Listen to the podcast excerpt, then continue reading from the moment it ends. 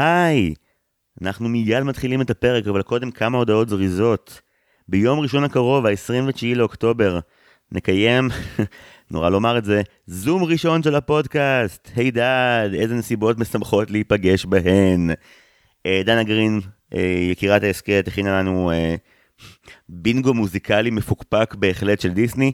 אני אומר מפוקפק בהחלט כי אני בחרתי חלק מהשירים. את השאר דנה בחרה, היא בחרה טוב.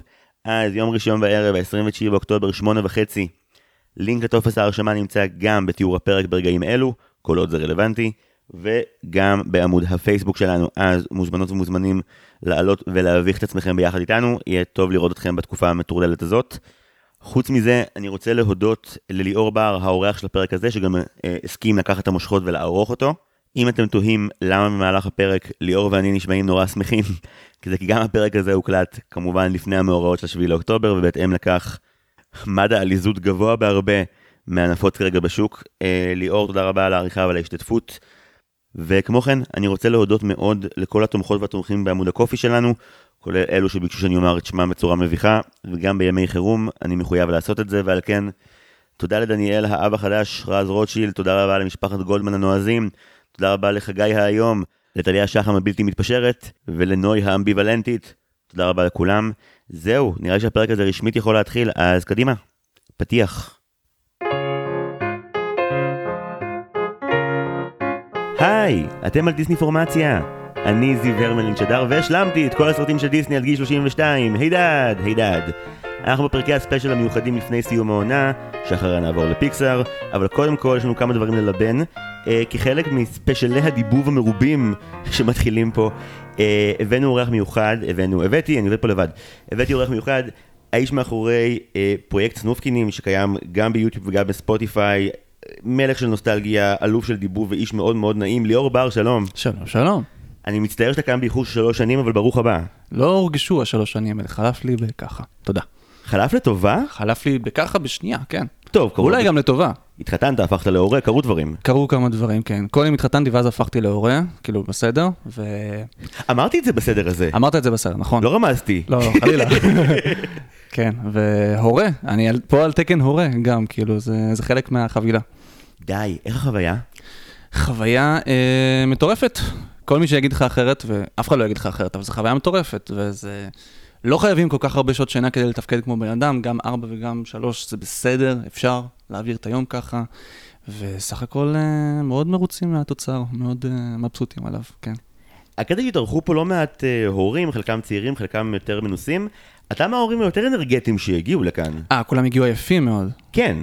כן, אני, אני בלי ספק התרגלתי פשוט לחיות בצורה עייפה ואנרגטית. זה לא שאני ישן יותר מהם. זה כאילו הגוף אומר לך, נגמרת, ואתה אומר לו, מה, אני רק מתחיל. בדיוק, הגוף גם אומר לך, תשמע, אתה התרגלת עד היום לחיות בצורה כזאת, עכשיו אנחנו עושים לך סוג של זה, באמת עדכון גרסה, אני לא רוצה להתנסה פה על אף אחד, אבל זה, זה כאילו, זה גורם לך פתאום ל, ל, להפוך להיות מין אה, צייד לקט כזה, שאין לי עכשיו זמן לפינוקים ונטפליקס, אני צריך לקום ולצוד בשביל הילד שלי. אני לא רוצה להתנסה מעל אף אחד, אבל הורים אחרים, אני יותר טוב מכם. כן, מההורים כן, סתם. אוי ואבוי. טוב, ליאור, אתה כאן בעצם בשביל אירוע מאוד מיוחד וחריג כאן בפודקאסט, אנחנו עושים את מצעד הדיבובים הגדול. מטורף. יצא לנו כבר בעבר להריע כאן המון פעמים לשפריר הזכאי, ובאמת לחיל שהיא עושה בדיבוב העברי, יס. מאז הסרט הראשון, שאני חושב שזה ספר הג'ונגל ב-88, נכון? נכון, בדיוק. יש. יס, יפה. אז אה, אז בוא, בוא, בוא נעשה את זה כמו שצריך. בעצם מהשלב הזה בפרק, אה, אני נהיה על תקן האורח שלך, אתה לוקח את המושכות.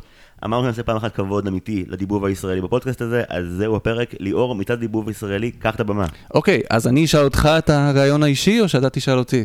לא, תראה, אם אתה רוצה לקבל שאלון מהיר לפני שאתה נהיה אה, על תקן האורח, זו זכות אה, לגיטימית כאן. כן, אני רוצה לעשות אותו, אבל מהיר, כי הרבה פעמים שמעתי אותו והוא כאילו, תשמע, חצי אז פרק, ככה, חצי פרק. חצי פרק, כן. אז אני רוצה שהוא באמת יהיה מהיר, כאילו בוא נעשה אותו בטה-טה-טה-טה כזה. השורה האהובה עליי זה כזה... אוקיי, יש לי שתי תשובות. בטח. סבבה, אז השאלון המהיר המהיר, על שם סתיו צימרמן פולק, שאלה ראשונה, ליאור, top three שלך של סרטי דיסני. אני ניסיתי להיות מקורי, ולא להביא את הסרטים הזה, אבל אני לא יכול שלא לשים את מלך האריות ברשימה הזאת, בגלל שהוא באמת סינמטית הכי מרשים.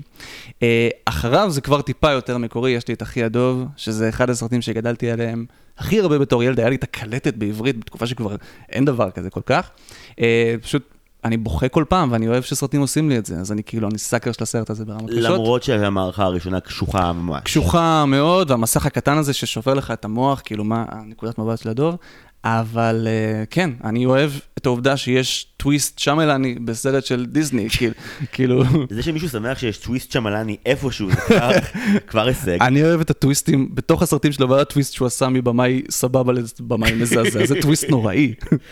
והסרט אה, מבחינתי בטופ, בטופ, בטופ, זה הגיבן מנוטרדם, uh, בגלל המוזיקה. אני סאקר של כל מה שדיסני עושים מוזיקלית, במיוחד של אלן מנקן, והמוזיקה שם אני אגיד את זה, ואני אגיד את זה הרבה בפרק הזה, במיוחד בגרסה העברית, היא מבחינתי בטופ. זאת אומרת, הכי עושה לי את זה מהבחינה הזאת המוזיקלית.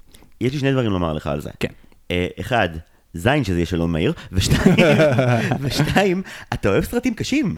אני כן, אני אוהב סרטים, בתור ילד, אה, אתה יודע, לא ממש מסננים עבורך את הדבר הזה, ואתה רואה כל יום פרק של המומינים, וקצת נדפק לך כאילו הסיבולת של הקושי מהדבר הזה.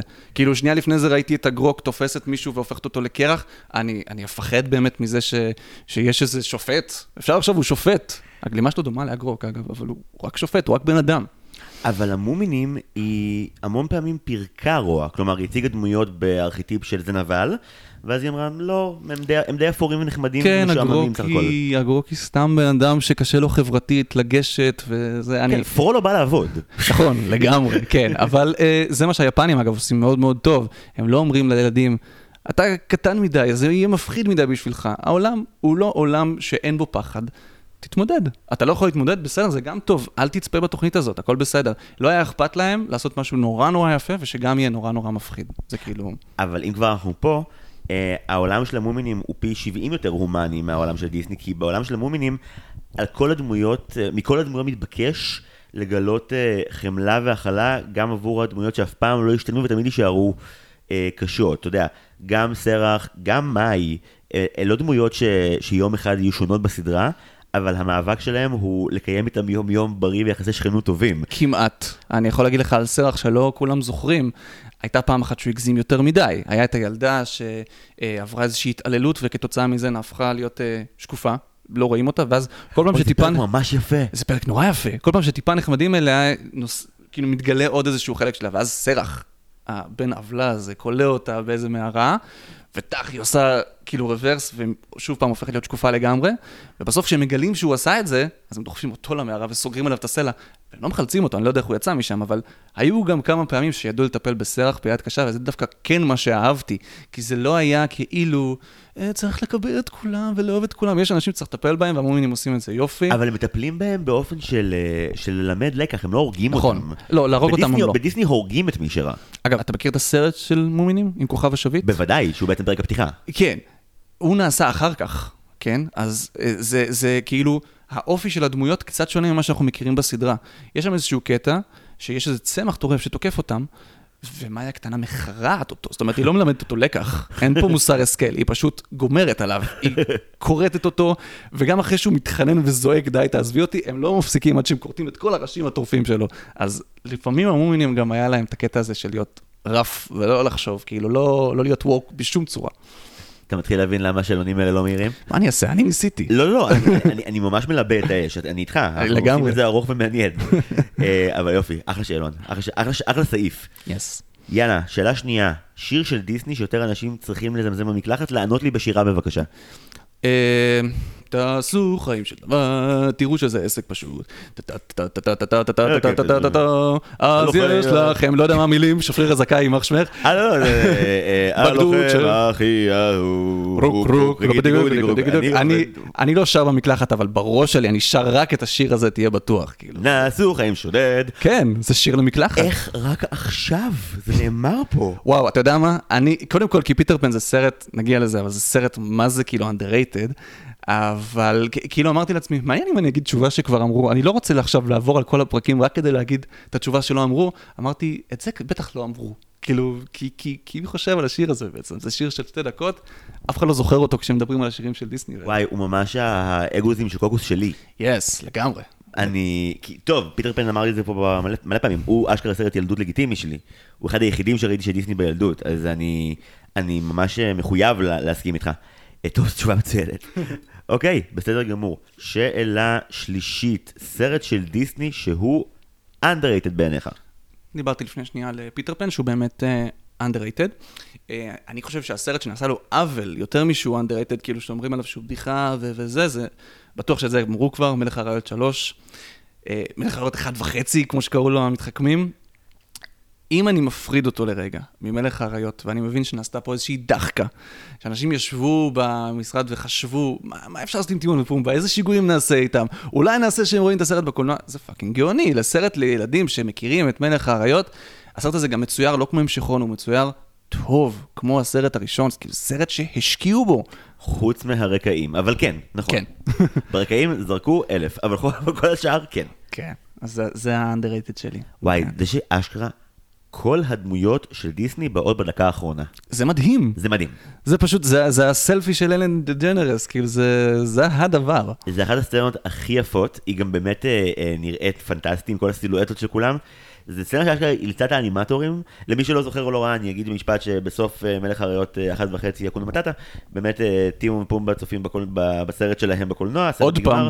פומבה, לא, פומבה רוצה עוד פעם, כן. טימון אומר די סיימנו עם זה, ואז מגיעות כל הדמויות של דיסני לשבת יחד איתם באולם ולמעשה להריע להם בתור גיבורים. ואני אגיד שחלק מהמדבבים המקוריים של הדמויות דיבבו במלך האריות 3, למשל דוב רייזו, והוא פשוט היה באולפן, אז אמרו לו, יאללה, בוא תעשה, בוא תעשה גם את הקול של הגמד ההוא משבעת הגמדים, שעשית. הפעם, כן. מטורף, כאילו... זה מדהים שבגלל שזה עוד היה ה- הגנג של שפרירה, אז באמת הרבה מאוד מהדמויות אה, שחזרו, בין אם זה ב, אה, בסדרה המצוירת בטלוויזיה, או בסרטי המשך לוידאו, איכשהו המדבבים חזרו כל פעם, כי הם נכון. פשוט היו בסביבה. הם בחיוג הקצר שלה, או שהם אפילו באולפן באותו רגע, והיא אומרת להם, שומע, יש לי פה איזה פרק שאני צריכה את הקול שלך, ת, תעשה רגע ג'סטה, כזה. רק בעברית תקינה יותר, כמובן. כן, זה קופץ שנייה, דופק כאילו גופי וחוזר. כן, וזה לגמרי. באמת אה, יציאה מדהימה. אני עוד אדבר על, ה... על זה שהמדבבים בעברית, מבחינתי, כולם אוהבים להגיד שהגרסאות באנגלית זה הדבר, וזה, יש כל כך הרבה יתרונות למדבבים בעברית, אה, גם כאילו של, של, של פרקטיקה של איך מדבבים, וגם של אשכרה ליצור תוצר שהוא, שהוא, שהוא חזק וגדול. מבחינתי, אני מכיר כל מיני דיבובים מכל העולם, את יפן אנחנו לא ננצח בחיים אף אחד, הם, החיים שלהם הדבר הזה, אבל אני אומר לך שהמדבבים הישראלים, ולא רק אני אומר, הרבה מאוד אנשים ישראלים לעולם, שהדיבוב הישראלי הוא, הוא רמה אחת מעל, באמת. אני נתקלתי לאחרונה ספציפית בגלל הפרק של ספר הג'ונגל ב fun fact של דני ליטני, והייתי כזה ב oh my god. yes. אבל, אבל אני אגיד מחוץ לדיסני, שהפרט טריוויה האהוב עליי על דיבוב ישראלי, זה שלאחר צאתו של עידן הקרח הראשון, אז אה, הרבה מאוד מהיוצרים אה, שלו דיברו בכל מיני רעיונות של יח"צ, ואמרו שמחוץ לארה"ב הסיד הכי טוב הוא טל פרידמן. הכרת את זה? לא, לא הכרתי את זה, אני בטוח שהוא יותר טוב מהמקור, כאילו אני מכיר את המקור. כן, כן, הוא גם קורא טרירומנו, נכון. נכון. אבל, אה, אבל, אבל כאילו, בטעמי נימוס אמרו כזה, הסיד הכי טוב מחוץ לארה"ב, והוא באמת הסיד הכי טוב, נקודה. נקודה. וזה נכון גם לגבי הרבה מהמדבבים שתכף נתייחס אליהם במצעד שהכנת, לגמרי. אבל יש לנו כמה שאלות לפנינו קודם לכן. אז, שאלה רביעית, דמות אחת של דיסני שצריך להשמיד ולהוציא מספרי ההיסטוריה. אוקיי, אני אגיד את זה ככה, אני לא כועס על הדמות הזאת, אני מאוכזב, בסדר? זה מהסרט שאמרתי שאני ה top 1 שלי הגיבן מנוטרדאם, ואני מדבר על שלושת הגרגוילים. גרגוילים. לא, אל תגיד את זה. אני מצטער. אוקיי. אני אסביר גם למה. זה סרט כל כך קודר ואפל, והם צריכים להיות בעצם קרן השמש שלי בתור ילד. אני מצטער, הם לא עבדו בשבילי אף פעם. הם אף פעם לא גרמו לי באמת לצחוק. אחד, אני לא זוכר, הוגו, אה, אה, אה, יש ויקטור והוגו, כי זה ויקטור הוגו הסופר של הגיבים מנוטרדם. אה, איך- אני לא זוכר מי זה ויקטור ומי זה הוגו, תהרוג אותי, אני חושב שהוגו זה הגוץ, אבל הוא כאילו יותר מדי בדיחות קקי פיפי. אני גם זוכר שהוא גוזגות, שזה כן, כן, ג'ייסון אלכסנדר במקור. ו, אה, וויקטור זה סאסי קשת, אוקיי? והוא, אה, והוא כאילו כבד מדי, והבדיחות שלו לא עברו. אה, אני הרגשתי שבתור הפוגה קומית, אני רוצה לראות בסרט כל כך קודר, משהו טיפה יותר, אה, טיפה יותר שלם, טיפה יותר עובד, עם כימיה יותר טובה, משהו שיותר מזכיר לי את טימון ופומבה נגיד. והשיר המזעזע שלהם באמצע, זה שיר, סרט עם כל כך הרבה שירים טובים, והשיר שלהם, כאילו, די. אז באמת, אני... כשניסיתי לחשוב, אני אוהב את כל הדמויות, אבל הם באמת באים לי לא טוב בעין כל פעם שאני רואה אותם. וגם, תחליטו כבר דיסני אם הם אמיתיים או לא. אני, אני, כאילו, די. שלושת הגרגולים האלה ספציפית, הם חיים, אבל הם עומדים בכל פעם שמישהו נכנס לחדר, והם כן משתתפים במלחמה, זאת אומרת, אני רואה שהם יורים ו- ומשתתפים במלחמה, ואנשים נפגעים מזה, רגע, זה גם בדמיון של קוואזי, אני מנסה כאילו להבין, ת- ת- תהיו חד משמעיים, או שלא, אבל תעשו את זה לפחות טוב. וואו, תמיד תהיתי איך זה ירגיש להתווכח עם תומך רפורמה, וזה כנראה, זה כנראה הכי קרוב שיהיה לי בתקופה הקרובה. הבאתי את כל הטיעונים, כאילו. וואי, תקשיב, הרגת אותי עכשיו, אני אגיד לך מה. עכשיו גם אתה שונא אותם, סתם. האמת- לא, לא, לא, האמת- האמת הרגשית היא כזאת. אף אחד לא צריך להסכים איתי על זה, מותר להיות דעת יחיד. אה, אחד כמותך הוא השיר האהוב עליי ביותר מהגיבן מנוטרדאם. וואו, אנחנו כאילו לא מסכימים לגמרי. וזה בסדר, לפחות זה בחוץ. אה, הרמוניית הקולות של ססי קשת ויובל זמיר היא הכי יפה בעולם. זה שגברת ברכה עושה להם קול שני זה fucking אדיר, אדיר. וזה שהוגו פשוט מאוהב ורוצה לקיים יחסי מין עם עז. לאורך כל הסרט.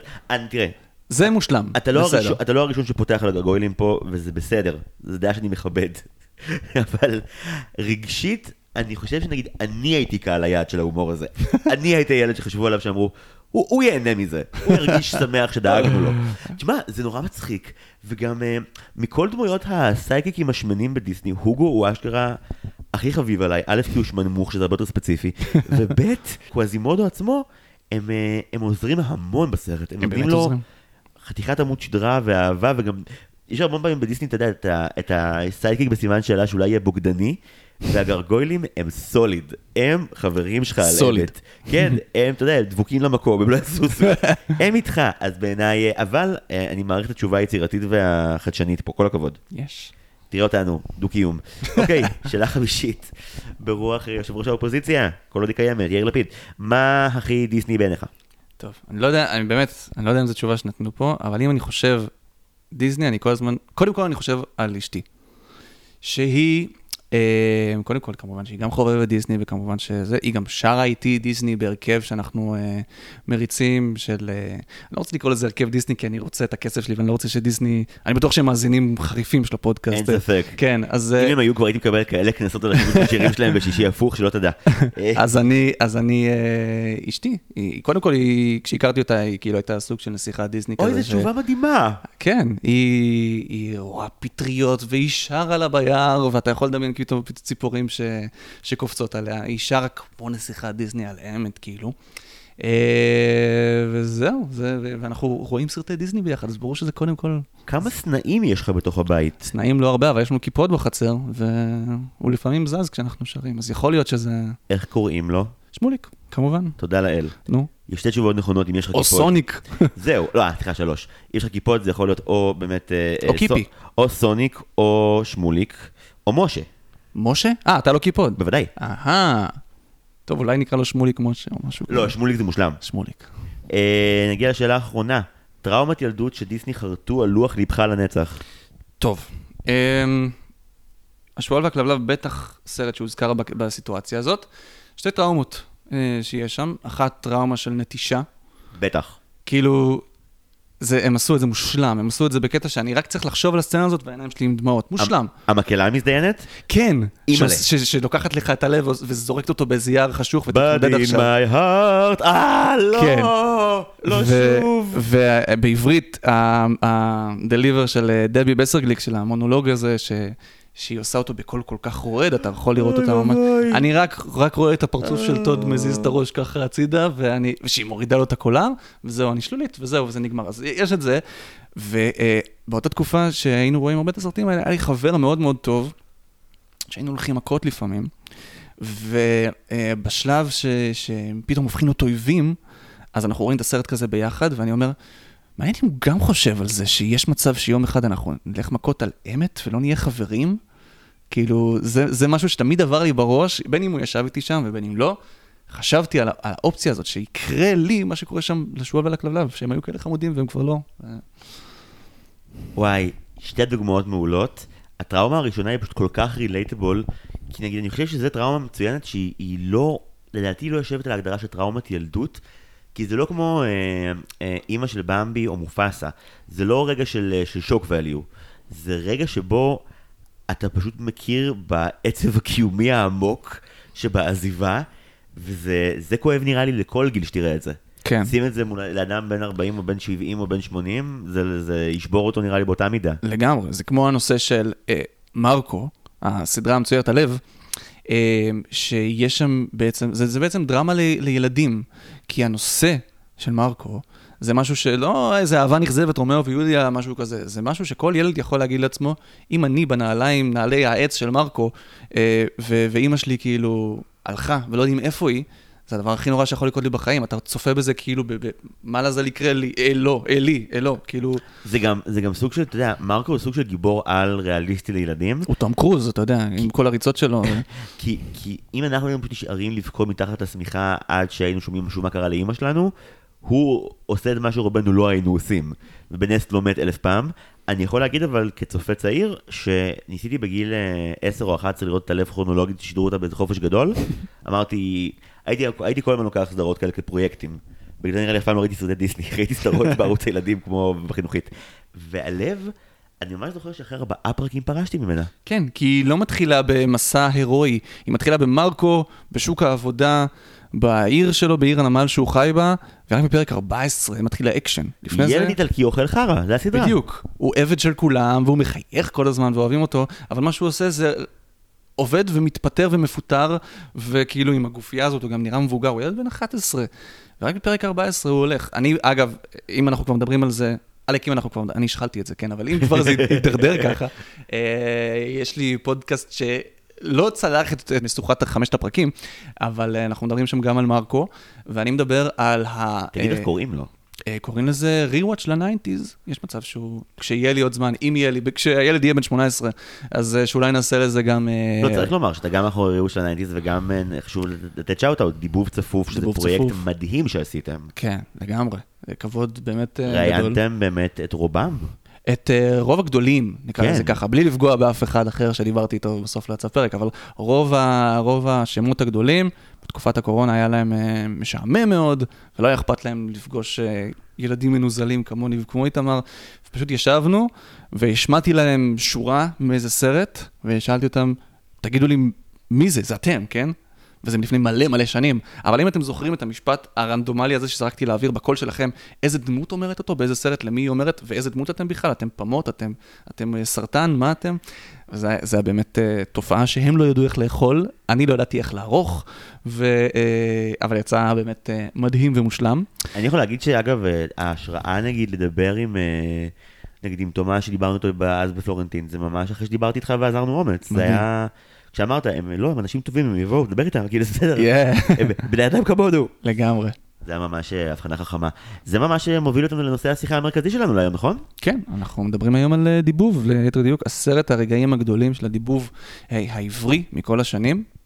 למרות שאחרי כמה שנים זה נפסק להיות כזה גדול, כן? אבל יש אה, תור זהב מאוד מאוד גדול של הדיבוב הישראלי, ואני הולך ככה ל- לרדת לכל אורך עשרת השמות והרגעים. אין בעיה, אנחנו סופרים אה, מעשר אחורה, נגיד לך קודם כל, כל הכבוד על שאלון המהיר, היה עבודה מאוד יפה תודה רבה. המקום העשירי, והמכובד מאוד, כן, צריך לזכור שזה מקום עשירי מתוך בערך אלף, כן, כי יש מלא תפקידים ומלא דיבובים, אז כל המקומות הם מקומות מכובדים, וטיפה רקע על הדיבוב בארץ, כאילו לפני, תרשמו סתם, מי שמתאפץ לעמוד. אז דיבוב היום זה כאילו דבר כזה שכל סלב טיק טוק מאפן רוצה לעשות. אני מפריע לך שנייה רק להגיד שבדיוק היה עכשיו איזה כזה דרמת אה, טוויטר מטומטמת, כי העלו עכשיו איזשהו פוסטר של איזשהו סרט ילדים חדש, לא נגיד את השם, וכתבו בכיכובו של, ומישהו שכל מישהו מעל גיל 15, אין לו מושג לא מי זה. יודע מי זה. ומסתבר שבאמת היום, אם אתה סלב, אתה מקבל תפקיד כן, בדיבוב. חלק מהשיווק אגב של הסרט זה שיהיה מישהו שיש לו מלא צופים בטיק טוק, שיגיד, אה, אני בסרט הזה, תבואו לראות אותו, ואז כאילו אתה, אתה מר- מר- מחזיר את ההשקעה שהשקעת בכאילו מישהו שהוא לא באמת שחקן. זה בעצם פרסום, אתה, מש... אתה משקיע בדיוק. בשיווק. בדיוק. אז היום כולם רוצים, רוצים לעסוק בזה, אבל בהתחלה זה לא היה גיג כזה מוצלח. זאת אומרת, כל מי שעשה את זה בארץ היה מוזיקאים או אה, שחקני תיאטרון. תרבות בעצם של דיבוב עברי זה לא משהו שהיה קיים פה ב eighties, נכון? לא קרה. ב eighties היה, היה קיים, אבל בצורה ירודה באופן יחסי. אם אנחנו מסתכלים למשל על פינוקיו, הדיבוב של פינוקיו, שאגב, אני נפעמתי לאחרונה לגלות שדוד גרוסמן, הסופר, דיבב כמה דמויות בפינוקיו, נשבע. מה? אני רוצה לראות את כל הסדרה ולנסות לזהות את הקול שלו. אמן, אמן שזה או שמשון או יובב. לא, זה לא אף אחד מהם, אבל עמק, זה אוקיי. דמויות שונות. כאילו, כשכתוב דמויות שונות, אתה אומר לעצמך, איך לעזאזל קרה דבר כזה? הוא היה שם באולפן ואמרו לו, דוד, דוד, אולי... ת-" כאילו, אני סופר, מה מה אתם רוצים? רגע, אבל- תפסיק אם יש ילדים זיגזג אדוני מיד שנייה. שנייה. הנה, יש פה ילד זיגזג מאוד, פינוקיו. אז אה, פינוקיו, אם אנחנו מסתכלים עליו, אנחנו מסתכלים על הפקת דיבוב שהיא לא מרשימה במיוחד. יש שם מעט מדבבים, ארבעה, הם לא מאוד משקיעים בשינוי של הקול שלהם, ויש מאוד דמויות. אז אותם ארבעה מדבבים צריכים לעשות שוב ושוב ושוב ושוב את אותם קולות. מדבבים בראשית דרכם עדיין לא כל כך, הטכנולוגיה לא, לא כל כך מוצלחת, לא כל כך מרשימה. וההפקות של הדיבוב הם כאילו גיג די מסריח בתחילת הדרך. ואז אה, מגיעה אה, הגברת אה, שפרירה זכאי וסרטי רז, האולפן שלה, אה, והיא בעצם אה, עושה סוג של, היא התחילה כמובן עם כל מיני הפקות אה, קטנות יותר לטלוויזיה הלימודית, אה, חבורה עליזה, אה, ציפית פוט, דברים בשחור לבן, עם, עם מעט מאוד שמות שאנחנו מכירים היום, חוץ מדוב רייזר שהיה שם הוא החלוץ, כאילו, דוב רייזר, מההתחלה. דוב רייזר. הקליינט היחידי בעצם דאז של הפקות עם דיבוב עברי זה טלוויזיה לימודית? אה, כן, זה כל מה שהיה. אנחנו מדברים על שנות ה-80, אה, אה, וזה בעצם אה, כל מה שהיה. וב-1967, שנה שמתקשרת לכולנו עם מלחמה, זו השנה הראשונה שבה שודר כאילו, הוקרן בעולמ, בעולמות הקולנוע, סרט של דיסני, באופן כללי, כן? ספר הג'ונגל, שיצא באותה שנה. וב-1988, 20 ומשהו שנה אחריו, זה הסרט הראשון בעצם אה, ש- שהיא החליטה לדבב. לא החליטה מפנטזיה או משלגיה או ממשהו מההתחלה, התחילה מספר הג'ונגל, ולצורך המשימה היא פשוט אספה כל מיני שחקני תיאטרון, יוסי ידין, אילי גורליצקי, חיים טופול, אז סופרסטאר בקנה מידה עולמי, הוא היה גלגדות, כאילו. הוא היה בכנר על הגג. הוא היה חיסר שבתי כבר. כן. אנשים הכירו את השם שלו, זה לא כמו ש... ש... לא מכירים את המדבבים הישראלים. כשאתה שומע ש... מיסטר חיים טופול, כאילו מדבב בסרט הזה, זה כאילו, זה כמו שפיל האריס מדבב בסרט הזה באנגלית. זאת אומרת, יש לזה את אותו סקאלה, פחות או יותר. ראית בתור uh, ילד נער את Notting uh, Hill עם ג'וליה רוברטס ויו גרנט? כן. יש שם סגמנט מרכזי, שבו אחד מהדמויות משנה פשוט מנסה במשך שעה להגיד את השם של חיים טופול. חיים. והוא כזה, טופי, טופי, טופול, טופול, טופול. נכון, הם קראו לו טופול. הם קראו לו טופול, וזה כאילו גם, זה, שלוש, כמעט 30 שנה אחרי כנר על הגג, ועדיין השם שלו נזרק. השם שלו ידוע. כבדיחת תרבות פופ. אז כן, טופול ענק בימים ההם. בתור בגירה, תמיד זכרתי שהוא היה בגירה. כן. ודניאל ליטני, מדהים, בתור uh, בלו, קיבל המון שבחים על התפקיד. מה, מהיוצרים המקוריים, זאת אומרת, מהאנשים שכתבו את המוזיקה, הם הזכירו. השרמן ברדרס, שמעתי את זה ממש לאחרונה על התחקיר של ספר הג'ונגל, שמדברים כאילו בהערצה על זה. מדברים על הגרסה העברית בתור אחת הגרסאות הטובות ביותר. יש שם גם את עמי מנדלמן, ש... שנדבר על ספר הג'ונגל בהמשך, אבל זה בעצם הסרט הראשון שהיא דיבבה. אחרי זה... רגע, רק לדייק, יצא בארץ ב-67 באנגלית ומדובר לראשונה ב-88. בדיוק, כן. זאת אומרת, יש פער מאוד מאוד גדול שעדיין לא היה את הדיבוב בארץ. אגב, מי שישמע גם את הסרטים בדיבוב המקורי באנגלית וגם בעברית, ישים לב, מישהו אודיופיל, להבדלים מהותיים באיכות הסאונד של המדבבים. זאת אומרת, כשאני שומע סרט שהוקלט ב-1967 עם ציוד של 1967, אני שומע משהו די זבלה. הם נשמעים קצת כמו קרייני חדשות. וגם עם, עם הדבר הזה, כן. בגלל שלא היה מספיק מכשור ש... שיגרום לי להישמע טוב. ובגרסאות בעברית של אותם סרטים, הדיבוב נשמע בן זונה.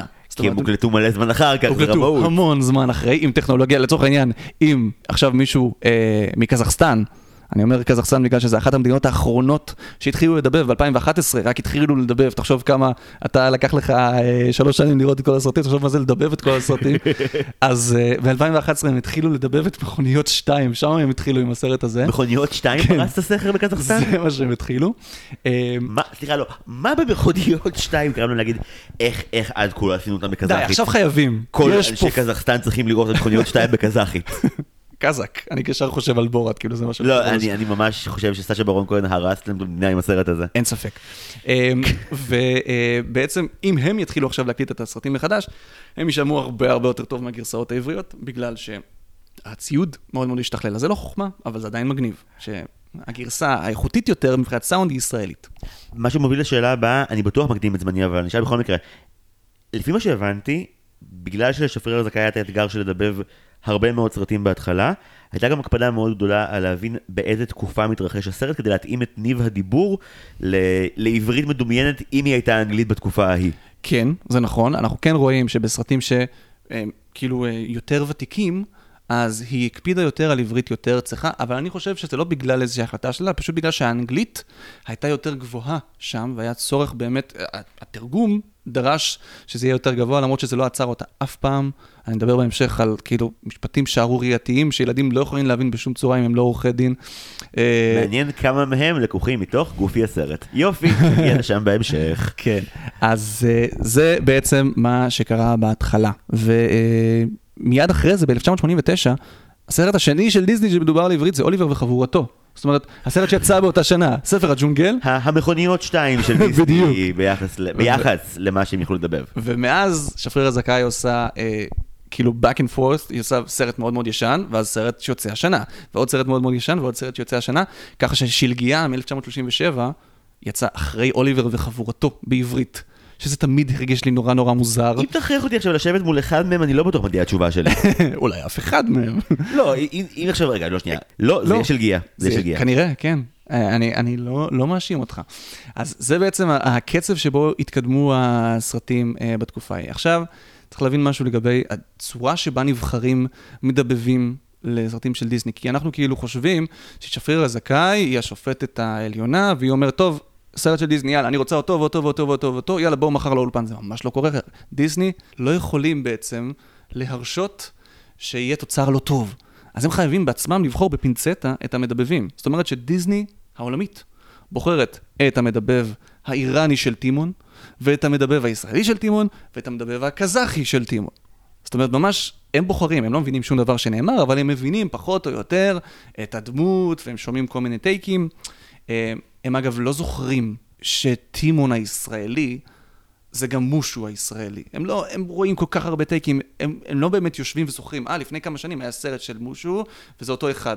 הם פשוט עושים את מה שנשמע להם נכון, ומה שקורה בגלל הדבר הזה, זה שאלי גורנשטיין הוא הרשע, ואלון אופיר הוא הטוב, לא בגלל שהם אומרים לעצמם, "Uh, yes, I want Mr. אלי גורנשטיין for the bad guy job, אלא פשוט המוח שלנו קולט קול נמוך בתור הקול של הרשע, אז הם אומרים, או, זה, זה, זה, זה טוב. ובאופרה, מישהו הגיבור, אז הוא בעצם אה, אה, טנור, שזה אלון אופיר, אז אנחנו רוצים אותו בתור הגיבור, וככה יוצא, אלאדין וג'פר, אה, קוואזי והשופט פרולו, וסקאר וסימבה, הם בהתאמה אלי גורנשטיין ואלון אופיר. זאת אומרת, לי בתור ילד זה נורא הסתדר שלרשע יש קול של רשע, ולטוב יש קול של טוב, זה עושה מאוד מאוד סדר כזה במוח. אבל אנחנו צריכים להבין שלא שפרירה בוחרת אותם על פי אה, typecast, אלא דיסני בוחרים אותם לפי אה, מה שנראה להם באותו רגע. כשדיברתי על זה בזמנו עם תומש, אז הוא, הוא העלה את המעמד של אה, שליחת הקלטת לדיסני. כן. כמין אירוע כזה של, אה, shit, הגיע היום הזה. זה ג'יימס בונד לגמרי, הם כאילו שמים את זה במזוודה, והולכים איתה אזוקה ליד, כי הם לא יכולים fucking לאבד את זה, והולכים לעשות מיקס באולפנים של דיסני. זה מטורף. יש אולפנים שיעשו את זה בארץ, אבל דיסני לא סומכים על הסיפור הזה. אגב, פאנפקט הזוי לגמרי, שאני לא מבין אותו עד הסוף. אה, מי שמכיר גם את הגרסאות באנגלית וגם את הגרסאות בעברית של דיסני, ויש לו אוזן מוזיקלית חדה, יכול לשמוע שיש פער בין הסולם בגרסה האנגלית לסולם בגרסה העברית. לא הבנתי עד הסוף למה זה קורה, אבל זה, זה, זה פשלה טכנית שקורית בזמן שעושים את המיקס לקלטת, ל-VHS, אה, אה, בזמן שעובדים בעצם על המיקס של הדבר הזה. זה מקפיץ את הגרסה הישראלית בגלל הפרשי פערים של הרץ. אני לא הבנתי למה, הסבירו לי את זה כל כך הרבה פעמים. הגרסה העברית גבוהה תמיד בחצי טון מהגרסה האנגלית. זה הזוי. אני מאוד ממליץ לכל מי שיש לו אה, דיסני פלוס, לשחק את משחק על להעביר שפה באמצע הסרט.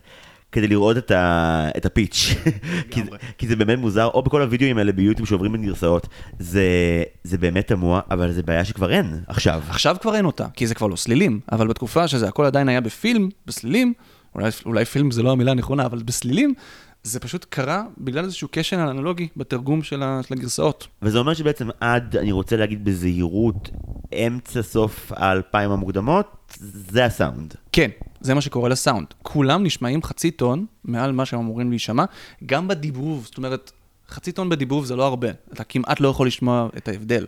אבל הם מדברים טיפה יותר גבוה משהם אמרו, מדברים שהם דיברו באמת. סנטימטר יותר גבוה ממה שהם דיברו באמת, וכשאני הייתי צריך להשמיע אה, לאלי גורנשטיין למשל, אותו שר את uh, סבסטיאן, כדי שהופענו איתו, כאילו עם אלי גורנשטיין באוזנבר, עשינו איתו את uh, נתכונן, ואת בתוך הים, ואת רכבת ההפתעות, כי היינו חייבים. אז uh, השמעתי לו את בתוך הים, והוא עושה, אני שרתי ככה גבוה? אמרתי לו, לא, אתה לא שרת ככה גבוה, זה פשוט עלה בחצי טון. אז אנחנו שרים חצי טון מתחת. וואי, אה, להקות ששרות את, עם אלי גורנשטיין רכבת ההפתעות, זה אחת המסורות החביבות עליי. גם אינפקציה עשו את זה. הם התחילו, כן. כן. כשהם השיקו את בכיף ב-2005. מטורף. ויש וידאו ביוטיוב. ש, אה, ש, שבעצם אני העליתי ממוזיקה 24. באמת?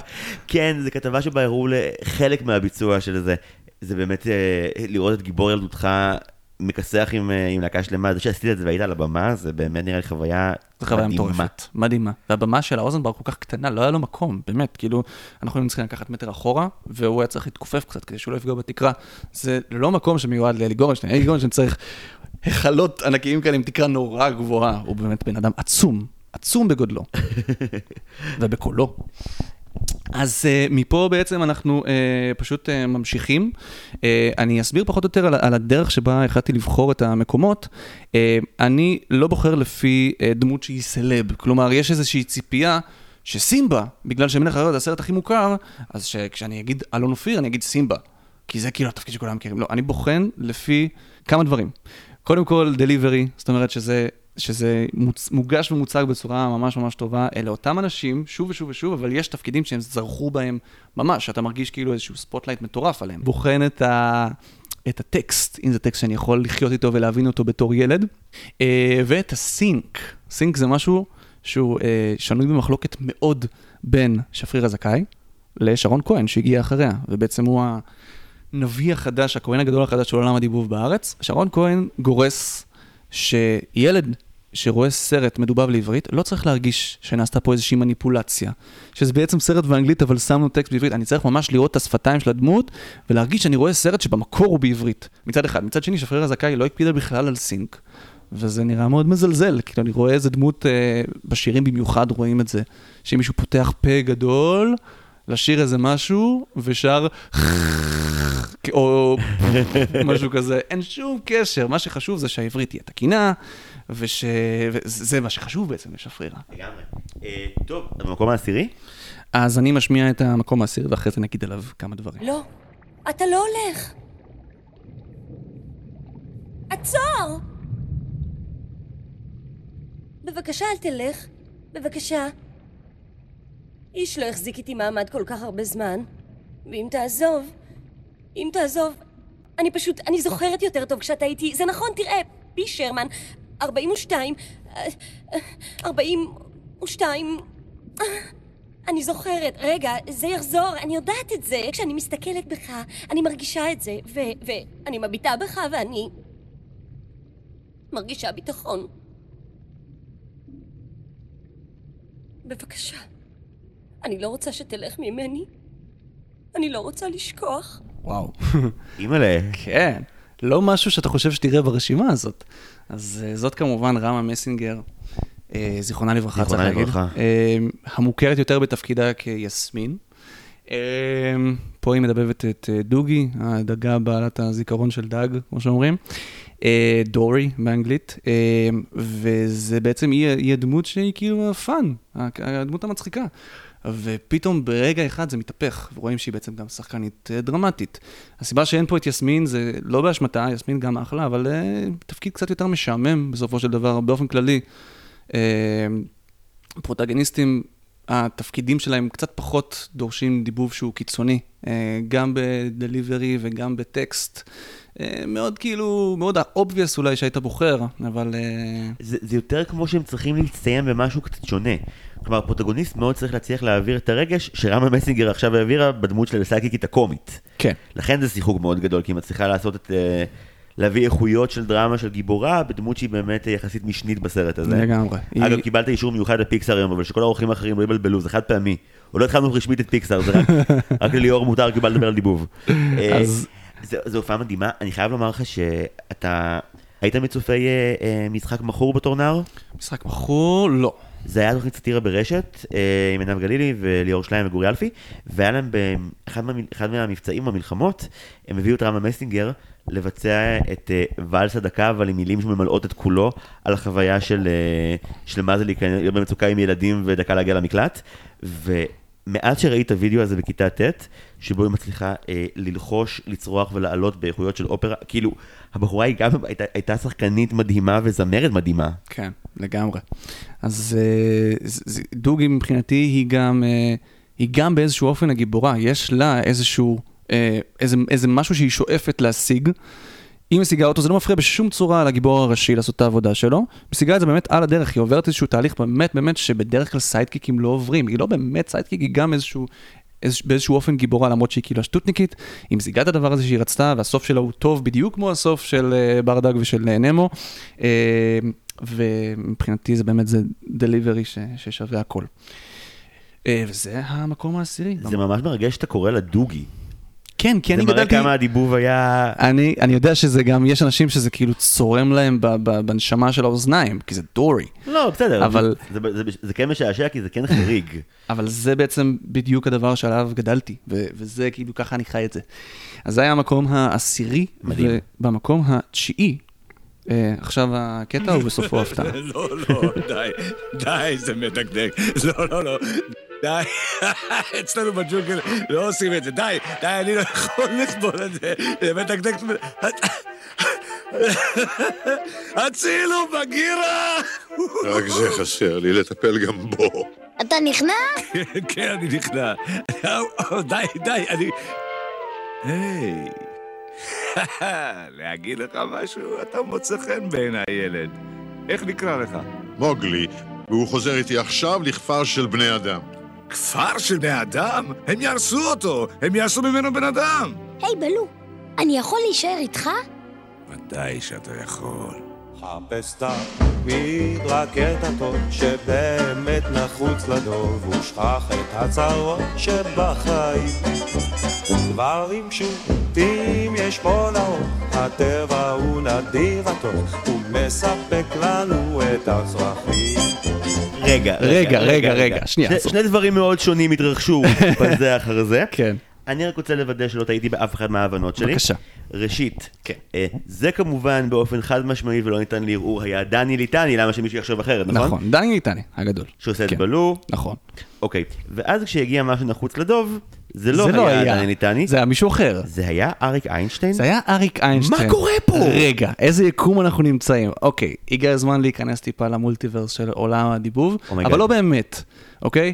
אמ, צריך להבין שאנחנו שומעים גרסה אחת מיקום אחד שאנחנו חיים בו, של אה, דיסני. ולפני שמקליטים, יש כמה מועמדים. אה, לתפקידים של הדמויות השונות.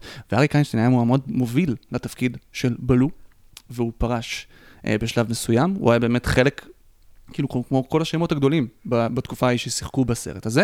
Um, אני לא בטוח אם הוא פרש או שדיסני העדיפו את uh, דני ליטני, אבל אנחנו חיים ב-2023, סתם ככה הייתי אומר לך לדמיין את זה, אבל לא צריך יותר דמיון, אפשר לראות את הסרטים החדשים של דיסני כדי להבין את זה. ופשוט ביקשתי מתוכנת AI ומבחור בשם ישי רזיאל להכין גרסה של אריק איינשטיין שר את מה שטוב לדור. אוי, אני מרגיש מלוכלך. כי- אה, השתתפנו בזה? שטוף אותי בטכנולוגיה הזאת מיד. אה. חשבתי שזה, שזה יצדיק את, האירוע. לא, תקשיב, זה זה מדהים ונורא מה זה שעשית. מדהים ונורא. לפחות לא העליתי אותו בחתונה ונתתי לו לשיר שיר של רן דנקר, כמו שעשו, ל... התעללו בגופה של זוהר ארגוב. לא, לא, לא, אל תבקש את זה. אבל שמע, אם כבר הזכרת את הדבר המופלא שהוא דני ליטני, אני, ככל שאני גדל, אני מגלה עוד ועוד דברים פסיכיים ומדהימים שהוא עשה בקריירה שלו. לאיש יש שורה של הבלחות בקורות חיים. קודם כל, אה, נתקלת באלבומים של יונתן גפן? איזה אלבומים? ליטני כמובן. מכתבים למערכת? אוקיי, כן. האלבומי, אני, אתה יודע, הגעתי לפואטרי סלאם 2014, לא היה לי מושג שהיה spoken word עברי בתחילת ה-70's. Yes. וליטני עושה את העבודה המוזיקלית שם מדהים. כמו כן, החיים על פי אגפה, פי אגפה. Fuck. איזה סרט ישראלי, כאילו ש... לא, לא באמת ב-level של מה שהיה. ואחד התפקידים הכי טובים שם מדהים. ממש הולך אליו. ומוזיקלי כל כך, סרט מוזיקלי, כאילו, ש, שברור שזה לא במקרה שבחרו ספציפית אותו. כן, והוא גם אומר כמה מהשורות הגזעניות ביותר שאי פעם נאמרו בקולנוע הישראלי. אה, באמת, אה, הופעה מדהימה בתור אה, בתור בלו. אגב. AI וישי רזיאל שעשה עבורי את הדבר הזה, תודה ישי. תודה. תתבייש לך. לפני כמה זמן יצר, הנה זה דווקא הרדמפשן של ה-AI, דני ליטני בשנים האחרונות התחיל לאבד את השמיעה שלו, אה, וכתוצאה מזה הוא אה, לא מסוגל בעצם להופיע עם השירים שלו, מה שקורה לו זה שהוא, אה, ברגע שהוא שומע את כל ההרכב מנגן, הוא לא מסוגל לשמוע את עצמו. אה, וכתוצאה מזה הוא גם לא יכול לכתוב מוזיקה חדשה, כי הוא לא יכול לשיר עם ליווי של כלי נגינה, והוא בעצם יוצר מאוד מאוד גדול, עם נשמה מאוד גדולה של יוצר, אומנם מבוגר, שרוצה ליצור, אבל בלי היכולת לעשות את הדבר, שזה מתסכל מאוד מאוד. ופרויקט מיוחד של חדשות 13 עם ישי רזיאל, יצרו עבורו שיר חדש, שהוא כאילו כתב ושר, בעזרת הבינה המלאכותית, לאה שבא כתבה שיר, שבסגנון של דניאל ליטני, ישי רזיאל הפיק מוזיקלית, ושר את הדגימה של דניאל ליטני, שאחרי זה הולבש עליה ה-AI, ובעצם השמיעו לדניאל ליטני שיר שלו, שהוא מעולם לא שר. ועשו לו כאילו סוג של חוויה כזאת שהוא לא חווה כבר הרבה מאוד שנים, של לשמוע שיר חדש שלו. איך הוא בעצם. הגיב לזה? הוא הגיב בהלם כמובן, הוא בן אדם מבוגר, הוא, זה, זה כאילו, כל המטריקס שמטריקס הזה שאתם עושים פה, לא כל כך הבין, ו, והוא הוא לא הפסיק להגיד, זה מדהים. בימים ההם, כמובן, הוא אחד, ה, גם שחקנים וגם זמרים הגדולים, קודם כל פיזית וגם בקולו מאוד מאוד גדולים. אה, והיוצרים אה, של, של, ה- של המוזיקה בעצם, של ספר הג'ונגל, הכתירו את אה, ספר הג'ונגל בתור אחת הגרסאות היותר מכובדות, אה, ספר, ספר הג'ונגל בעברית. ספציפית, על התפקיד של דניאל ליטני הוא קיבל מחמאה. במקור דיבב פיל האריס, שהיה גם שדרן רדיו וגם איש קומי מדהים וגם זמר ג'אז. זאת אומרת, הוא נגע באמת בכל הפורמטים האלה. אה, ופאנפקט מעניין, הוא אה, דיבב גם את ג'ון הקטן, שזה אה, מרובין הוד, פיל האריס, הבלוע האחר. אבל הוא האחר, וגם דני ליטני דיבב את ג'ון הקטן. זאת זה אומרת, גדול. עשו התאמה כזאת. עכשיו, זה לא יכול להיות מקרי, זה לא יכול להיות שדיסני אמרו, יאללה, תביאו לי את ההוא עם הקול הזה, זה חייב להיות מכוון. זה חייב להיות ששפרירת שולחת להם עם, עם פתק כזה באנגלית צחה. חבר'ה, אם כבר אז כבר. בדיוק. לגמרי. אה, טוב, תשמע, כל הזדמנות להזכיר מעל כל במה שדני ליטני הוא מלך וכישרון ענק ועשה עבודה מדהימה בתרבות הישראלית, זה דבר שתמיד טוב לעשות. יס. אוקיי, במקום השמיני. כן, בוקר טוב. היום זה יקרה? תעוף מהקן? בטוח? אולי תנסה? כן, לו הייתה הבחירה בידי, או, היום הייתי עף. פסטיבל השוטים. זה יהיה נפלא. לוליינים, מוסיקה וריקודים.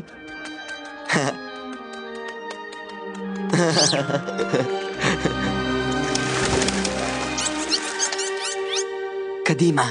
איש לא רוצה להיות כלוא כאן לתמיד.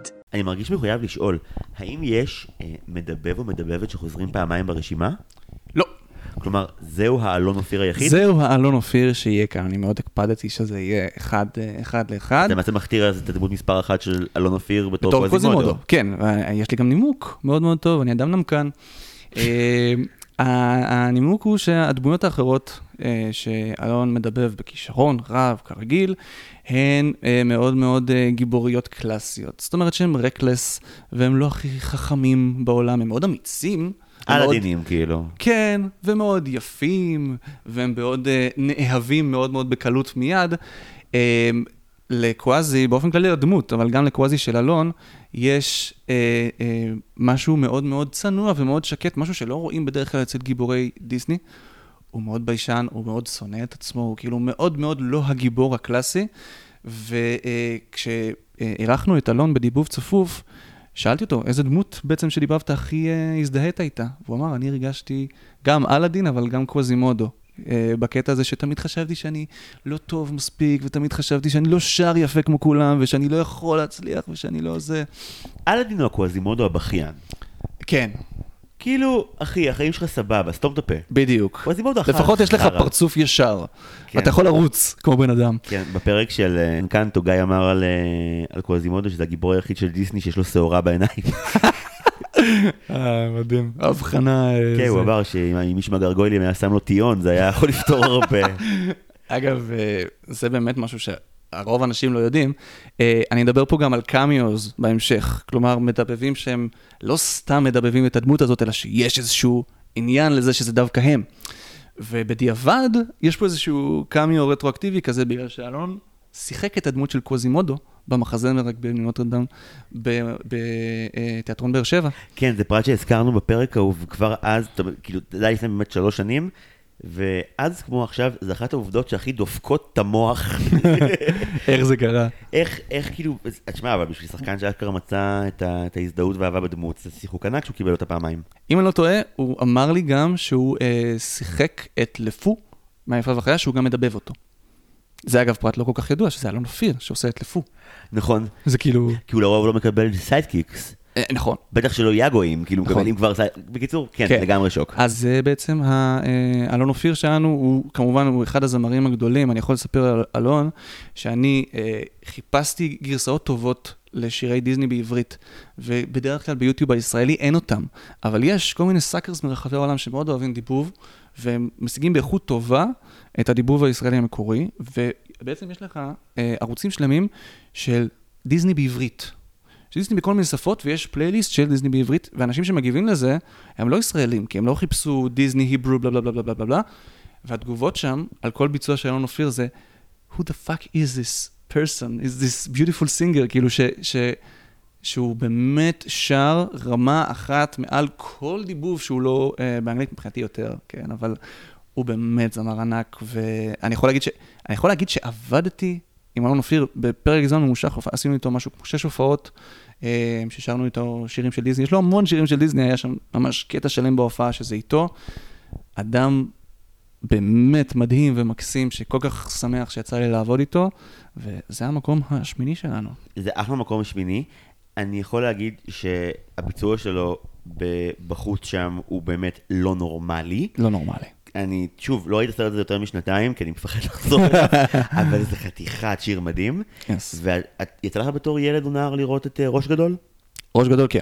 הטרגדיה הגדולה ביותר של ראש גדול, זה שהם אף פעם לא עשו עם אלחנן קאבר לבחוץ שם, שהוא שר את זה כבחוצס, היה יכול להיות הכי טוב בעולם. זה באמת החמצה שלא תחזור. מדהים. אוקיי, למקום השביעי? המקום השביעי. זהר! זה היה חלק מהתורן של ארגו. הארגו? תהיה, מי לדעתך לימד את ג'ייסון להפליא? קליאופטרה? אני אימנתי את כל מי שנהיו גיבורים. אודיסאוס, פרסאוס, תזאוס, וכל מיני אהוסים. וכל אחד מהבריונים האלה אכזב אותי, שטוחים כמו תקליט. איש מהם לא הגיע לתכלית. ואז בא אכילס. זה אחד שהיה לו הכל. המבנה, הזריזות, דיוק חבטה, כוח עמידה, דבקות במטרה! אבל בגלל העקב המחורקק שלו, בקושי מכה קטנה אחת ובום. הוא מחוסל. כן, היו לי חלומות. חלמתי שאאמן את הגיבור הכי גדול שהיה מעולם. גדול כל כך עד שהאלים יתלו את תמונתו בכוכבים, לרוחב השמיים. והאנשים יאמרו, זה התלמיד של פיר. בדיוק. וואו. העקב המחורקק שלו. מחורקק, זה כאילו, אני בטוח ששפרירה נשכה את הציפורניים ואמרה, אוקיי, אני יכולה לכתוב את זה. זה יכול להיות בסרט, מחורקק.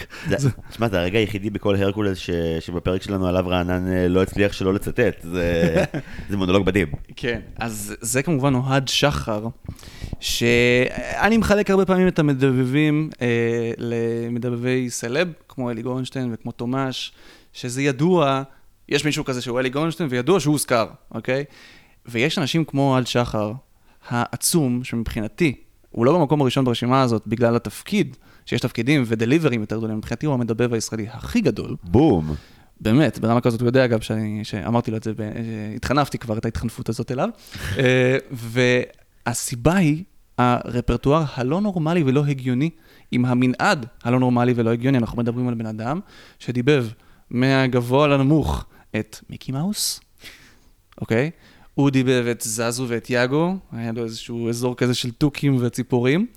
אה, הוא אה, דיבב את רנדל ממפלצות בע"מ, סליחה, פיקסאר, וואו, וואו, הצילו. לא, אבל אבל זה זה חתיכת הופעה מדהימה שלו בתור רנדל, הוא חתיכת דיבוב מפחיד. כן, את פיל, כמובן שראינו עכשיו מהרקולס, ואת fucking שאן יו ממולן.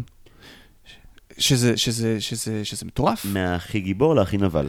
כן, ממש ככה. זאת אומרת, הוא, אה, אה, הוא באמת, אה, אין לו טייפקאסט אחד, חוץ מהטייפקאסט של הציפורים והפרופסורים שחזר על עצמו באיזושהי תקופה. כן, לא, מחנכים הוא מקבל. מחנכים הוא כן, חוטף על ימין ועל. שמאל. והוא מופיע כמעט בכל סרט דיסני שאנחנו יכולים להעלות על הדעת. זאת אומרת, הוא אחד, במספר הכי מקוצר של שפרר, זאת אומרת, יש סרט חדש, תביאו אותו עד שחר, הוא יעשה משהו, אולי הוא יעשה שני דברים, כי הוא יכול לעשות כל כך הרבה קולות. והדליברי פה של פיל, קודם כל זה תפקיד שהוא שונה מהטייפקאסט שלו בתקופה, כי בעיקר היו ציפורים וסאקרים מאוד מאוד גדולים, פתאום מגיע פיל עם, כאילו, עם ביצים, חתיכת אה, דמות מחוספסת. דני דוידו במקור, אגב, גם uh, קמיו uh, ויזואלי, זאת אומרת, הוא נראה כמו דני דוידו. Uh, כי זה בדיוק התקופה שבה התחילו לצייר. דמויות מסוימות כמו המדבבים שלהם. כן, שממש כבר ייעדו להם, אתה תהיה הוא, כן? אנחנו נדבר גם על uh, ג'יימס וודס בהמשך. Um, והוא נכנס לנעליים האלה כל כך בקלות, וזו דמות שלא קל לבן אדם בעברית להיכנס אליה, כי היא כל כך... אמריקאית כאילו בהומור ובדיבור וב-I'm walking here, וכאילו ה- ה vibe הזה זה משהו שקשה מאוד לתרגם, אבל יותר קשה לבצע, ושפרירה יש לה קטע שהיא לא מתייחסת למבטאים. כמעט, אף פעם, למעט כמה יוצאים מן הכלל, לא מתייחסת. זאת אומרת, כולם ידברו בעברית כמו שצריך, ואם אפשר עם רייש כזאת מאוד עברית, אה, לא גלותית ופולנית בכלל, אז עדיף. אה, ו... אז היא לא נתנה לו, למשל, אה, בתפקיד של יאגו, אי אפשר לעשות מבטא בריטי, כן? זה רואן אטקינסון במקור, מיסטר בין, הוא מאוד בריטי במקור, אבל אה, הוא, לא, הוא לא יכול לעשות מבטא בריטי, אבל הוא עושה את הניגון שהיית עושה אם היית מדבר עברית בניגון בריטי. הוא פשוט מעביר קלפטה בריטי לקלפטה ישראלי. הו, אני לא מציע לכם, כאילו הדבר הזה זה כאילו... הגינונים של הדמות. בדיוק, ש- כאילו אני ממש רואה אותו עושה ככה תוך כדי שהוא מדבר, זאת אומרת הוא, הוא בריטי באופי של הטון שלו, שזה הזוי ומדהים. והוא דיבב כל כך הרבה דמויות גדולות וקטנות, גם פיזית וגם תסריטאית, אה, ובאמת מבחינתי אה, מהגדולים שבגדולים. אז אה, תודה, אוהד. וואו, כן. איזה מכתב אהבה הבאת פה. לא, לא, מפרגן ממש. תשמע, זה זה הכי מעניין באמת, כמו שאתה אומר, שזה לא המדבבים שהם כאילו, אה, אני יודע מי מדבב בדיסני. כן. זה זה יהיה איזה ארבעה, חמישה חבר'ה, שדופקים עבודה בחצי מהסרטים של כזה ה-80's עד ה-2000, והשם שלהם הוא לא השם שקופץ לאף אחד ברשימה. אז נכון. אה, יפה. אז במקום השישי, מה? למה? הוא אמור להיות מת! כן, מוזר. תן לי לראות את הצלוחית. זה לא רעל, זו תמצית של... למה? להגנתי אגיד שכל הרעלים שלך דומים. כדאי להדביק תוויות ברורות יותר. קח אותו מחוץ לעיר וגמור את העבודה מיד! ומה עם הארוחה? קרונק, זה קצת יותר חשוב. אז לפחות קינוח. טוב, אני מוכנה לטעום את הקינוח. וקפה? בסדר, ספל קפה שחור. ואז תיקח אותו מחוץ לעיר ועשה לזה סוף! כן, זה אה, כאילו... איזמה. איזמה, מה נעשה איתך? אז אה, זאת יעל עמית. יעל עמית אה, דיבבה בעיקר דמויות רעות, כמובן, אי אפשר להגיד שהיא יעלי גורנשטיין של אנשים. כן, הבת שלה הייתה פה. אה, באמת? היא השתתפה פה? תמר באה לראיה, כן. מדהים. אז כן, והיא בעצם אה, הדמות הראשונה, אפשר להגיד, של יעל עמית, שהיא לא אה, עם המון פאסון. כי הדמויות שיעל עמית דיבבה זה אה, מליפיסנט, והאם החורגת, וזירה, וכל... אה, מישהי רעה, אבל כאילו מאוד מעונבת כזה, לא ואיזמה... מה- אני צריך להתאושש מזה שהזכרת את את האימא החורגת ואת זירה באותו משפט. כי זה לא... אה, תקופות שונות, איכויות שונות, כן, אני כתיבה מת- שונה. לגמרי. אני מתייחס באמת רק לדיבוב. אז איזמה היא בעצם, אה, אגב, הרבה אנשים חושבים שהיא גם קרואלה דה ויל, היא לא, אבל היא עשתה כמה שנים מאוחר יותר עם יובל בינדר. אה, דיבוב מצחיק על קרואלה דה ויל, כי כאילו כל כך obvious שזה תהיה היא, משהו על אה, נודים של חמין, לא זוכר בדיוק מה. אוי ואבוי. כן, זה משהו שקרה. ופה, עם איזמה, היא כל כך משולחת כל רסן, וכאילו, אמרתי, כאילו, אני, יעל עמית חייבת להיות פה. אבל מליפיסנט, כאילו, זה מאוד דרמטי ומאוד זה, אבל בסדר, כאילו, זה, אני לא רואה פה עבודת דיבוב מאוד מאוד קיצונית. ואיזמה, מה שהיא עושה, היא צורחת כל הסרט. אני יכול רק לדמיין מה זה לעשות עריכות אחרי זה ל, ל, ל, לטייקים שלה. אין ספק שזו אחת ההשראות המרכזיות לכוכב השביט, אין דרך שלא. אה, ובדומה לכוכבה, אני הרבה יותר נהנה מאיזמה כנבלית בהמון רגעים, כי היא נבלית שקשה לה. כלומר, נבלים שכאילו קל להם סטייל ג'אפר, שהטנטרומים שלהם הם די מתונים, והתוכנית העל שלהם די רצה כמו שהם רוצים, זה משהו אחד. איזמה היא נבלית שמכתחילה התוכנית שלה משתבשת. היא כאילו לוני טונס, היא קויוטי כזה. כן, אבל היא עדיין נבלית. כן. היא, היא, היא פשוט רעה והיא משוגעת. אני אוהב גם את זה שהיא לא מפחידה, אבל היא מגעילה. כאילו, זה הרתיעה שיש לנו ממנה, היא לא כאילו, אוי ואבוי, מה איזמה תעשה לי. היא מרימה את החצאית, ואז הם נרתעים נורא, אוי ואבוי, נראה את הרגל שלה, אבל היא בעצם מראה להם סכין, ואז כזה, הו, כאילו... אתה יודע, גם הפחד הגדול שתפגוש אותה בלילה ותהיה מסכת פנים, זה כן. כאילו, זה הסוג הרוע ש... אגב, הקיסר נפל על הראש זה לגמרי סרט שהוא underrated, פשוט הוא לא, הוא כאילו, הוא underrated אולי מסיבות מסוימות. בגלל שרוב השיחות שלי עליו הם פה בפודקאסט, אז כן. ככל שאני מבין, הכיסא נפל על הראש הוא אחד הסרטים האהובים ביותר והמוצלחים ביותר. אולי בגלל שכולם אוהבים להגיד שהוא underrated, אז ככה זה נראה, אבל... או כי פשוט אתה יכול לראות אותו 20 פעם והוא תמיד ממש טוב. כן, הוא גוד טיים, כאילו אין שם יותר מדי... אה, זה כמו סרט DreamWorks, ככה אני קורא לזה. סרטי DreamWorks, אה, הם כאילו מעולים בליצור סרט הרפתקאות מטומטם, בלי יותר מדי מסר אחר כך. הם עושים את זה יותר טוב מדיסני, כאילו, כמו, אה, אני לא יודע אם אתה מעורה, אבל הדרך לאלדורדו, כאילו, זה בדיוק זה, זה אותו ז'אנר בדיוק של סרטים, גם יצא פחות או יותר באותו זמן. אבל הקיסר, יש באופן חריג לב הרבה יותר גדול מלרובם. נכון. סוג החברות שהוא מתאר היא חברות הרבה יותר טהורה. וגם התהליך. בדיוק, התהליך הוא הרבה יותר ממושך, ודיברנו על זה פה אלף פעם, אז אני לא אעשה את זה עוד פעם. אה, מדהים. יאללה, מקום שישי? מקום חמישי לדעתי. שיט, זה רץ מהר. כן. אוקיי. או, כמעט. יש כמה מגבלות, שניים שלושה תנאים. נשמע? חוק מספר אחת, אני לא מוכן להרוג. אז אל תבקש. חוק מספר שתיים! אני לא יכול לגרום שמישהו יתאהב במישהו אחר. פרצוף חמוד שלי. חוק מספר שלוש! אי אפשר להחזיר מת לעולם החיים. זה מביא לי דיכאון ואני לא עושה את זה! חוץ מזה, כל מה שתרצה. אני, אני מבין שבאת לעשות צדק אחרי שהרימו פה לרובין וויליאמס 70 פעם, באת להחזיר עטרה ליושנה. תשמע, רובין וויליאמס, כבודו במקומו מונח, אין מה להגיד, לא יהיה ג'יני מדהים כמו אה, רובין וויליאמס. אבל מה שטוביה צפיר עושה פה, בעבודת הדיבוב הראשונה שלו, וכמעט יחידה, זאת אומרת, הוא לא איזה מדבב על. הבולטים זה זה והאייס אייג' הראשון. נכון, נכון. אה, הוא עשה עוד אה, משהו בסרט אה, אה, בלוסקאי נוסף שנקרא רובוטס, הוא היה שם איזושהי דמות. לא בא עם המון המון רזומה של דיבוב, הוא פשוט בא עם רזומה של חיקויים. הוא היה חקיין באותה תקופה, הוא המציא את ההי של אריק שרון. אני לצערי מהדור, לא, לצערי לא כי, כי זה לא היה טוב, לצערי כי אני מבוגר. אני מהדור שראה את זה קורה לייב. כן, אז, אה, אז הוא בעצם, זה, זה היה ה- ה card שלו, כאילו, בקטע הזה. ילדי החרצופים התפקדו. אתם פה, אני יודע שאתם פה. לפחות ארבעה מכם. ודיסני לא רצו אותו. דיסני לא רצו בגלל שהוא לא נשמע מספיק כמו רובין וויליאמס. יש לו קול יותר גבוה, ויש לו כל מיני שטויות. ושפריר אמרה להם, תקשיבו, אתם רוצים את, אתם רוצים את רובין, רובין וויליאמס הישראלי, זה הוא, הוא, זה מה שהוא עושה, הוא עושה חיקויים, הוא עושה שיגועים כאלה בטלוויזיה, תיקחו אותו, זה הבן אדם. והם בסופו של דבר השתכנעו. אגב, אה, עוד מישהו ששלח אה, אודישן מאוד מאוד נלהב ומאוד מאוד רוצה, זה תומש. זה די שוק שהוא לא קיבל את זה. ואני חושב שביקום המקביל ההוא, שבו אה, אריק איינשטיין הוא, הוא בלו, אז ביקום המקביל ההוא, ג'יני זה תומש, וזה התפקיד הכי גדול שלו, ואנחנו הכי זוכרים אותו בזכות זה זה. התפקיד, ביקום המקביל שלך, ג'יני זה התפקיד השני הכי גדול של תומש. אחרי דונקי. נכון, זה גם משהו שנחטף. נחטף, ובמקרה הספציפי של דונקי גם לא יעזור לאף אחד. כשזה מגיע גם לאדי מרפי וגם לרובין וויליאמס בעולם הדיבוב הישראלי, תומר שרון, הוא האיש, לגמרי. אין מה לעשות. אנחנו עוד נראה את uh, תומר בהמשך. אז uh, בעצם, uh, פה אנחנו רואים איזושהי התערבות של שפרירה שאומרת, לא, אני, אני רוצה ספציפית אותו, זה הפתק שאמרנו שהיא מצרפת, וטוביה נבחר, עשה גם את התפקידים בהמשכונים המזוויעים.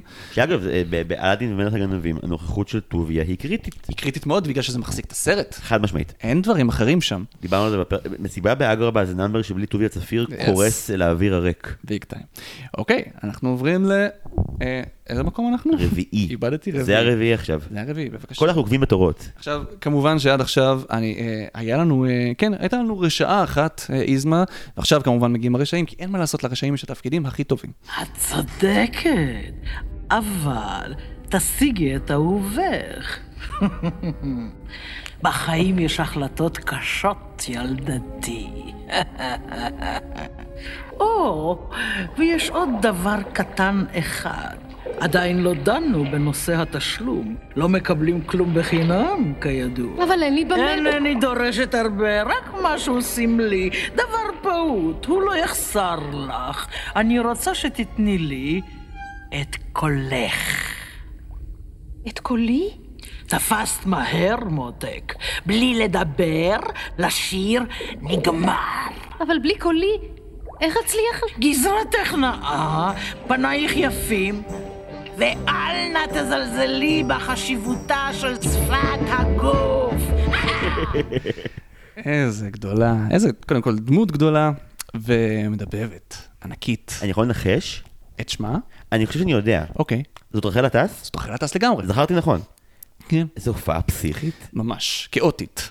כאילו, המקור, כבודו במקומו מונח, אה, אבל היא עשתה פה, יש לה עוד תפקידים אייקונים, זאת אומרת, היא גברת היון מהיפה והחיה, והיא ביג מאמה מהשועל והכלבלב, והיא מלכת הקלפים המשוגעת, מלכת הלבבות מאליס. גם אפשר לשמוע בדיבוב שלה שהיא מחייכת. כל הזמן, כאן זה ספציפי, זה חיוך sleazy כזה, אני מדמיין אותה יושבת באיזה booth כזה עם, עם סיגר ענק, וכאילו ככה היא מדבבת את זה. אה, וזה בעצם ה typecast הישראלי. צריך להבין שהרבה מאוד מדבבים נופלים ל typecast. זאת אומרת שתומש פתאום הופך להיות אה, פליק מבאג'ס לייף, זה, זה מוזר, כי הוא לא הגיבור, הוא אמור להצחיק אותי בסרט, ואז פתאום הוא כאילו מרגש, וואו, מה קורה פה? אבל זה גם, אה, זה שוב הדיון של אם תשים פרוטגוניסט של דיסני וזרוק אותו בפיקסר, מה ישתנה בחיים שלו. נכון. ו- ופיקסר הגיבורים שלהם, הם... תשווה את קו העלילה של פליק בבאג לייף לקו העלילה של טימון במלך האריות אחד וחצי. בדיוק. זה, זה אותו דבר? לא. כלל וכלל. אחד, אחד הוא יותר אה, אה, מופנם ועדין, ואחד הוא, הוא משוגע שרוצה לזרוק זין על העבודה. כן. אבל בסופו של היום שניהם צריכים לברוח מהבית שלהם בגלל זה. כן, אז זאת אה, רחל עטס, צריך לציין שאומנם ברשימה הזאת יש יותר אה, מדבבים מאשר מדבבות, אני מאוד מאוד הקפדתי להכניס את המדבבות, מדבבות הגדולות, אז זה, זה בעצם המקום הרביעי שלנו, נכון? כן, רחל עטס בתור אורסונה. ואנחנו מגיעים למקום ה... שני? אה, סליחה, שלישי? השלכתי עליו כל מה שהיה לי, וזה אפילו לא... מה? אתה? נואל. לא יודע, חשבתי שהם דווקא אופנתיים. יש לי 24 שעות כדי להיפטר מהליצן ההוא, או שכל התוכנית שעבדתי עליה 18 שנה תעלה בעשן. ואתה נועל סנדלים עם דמותו!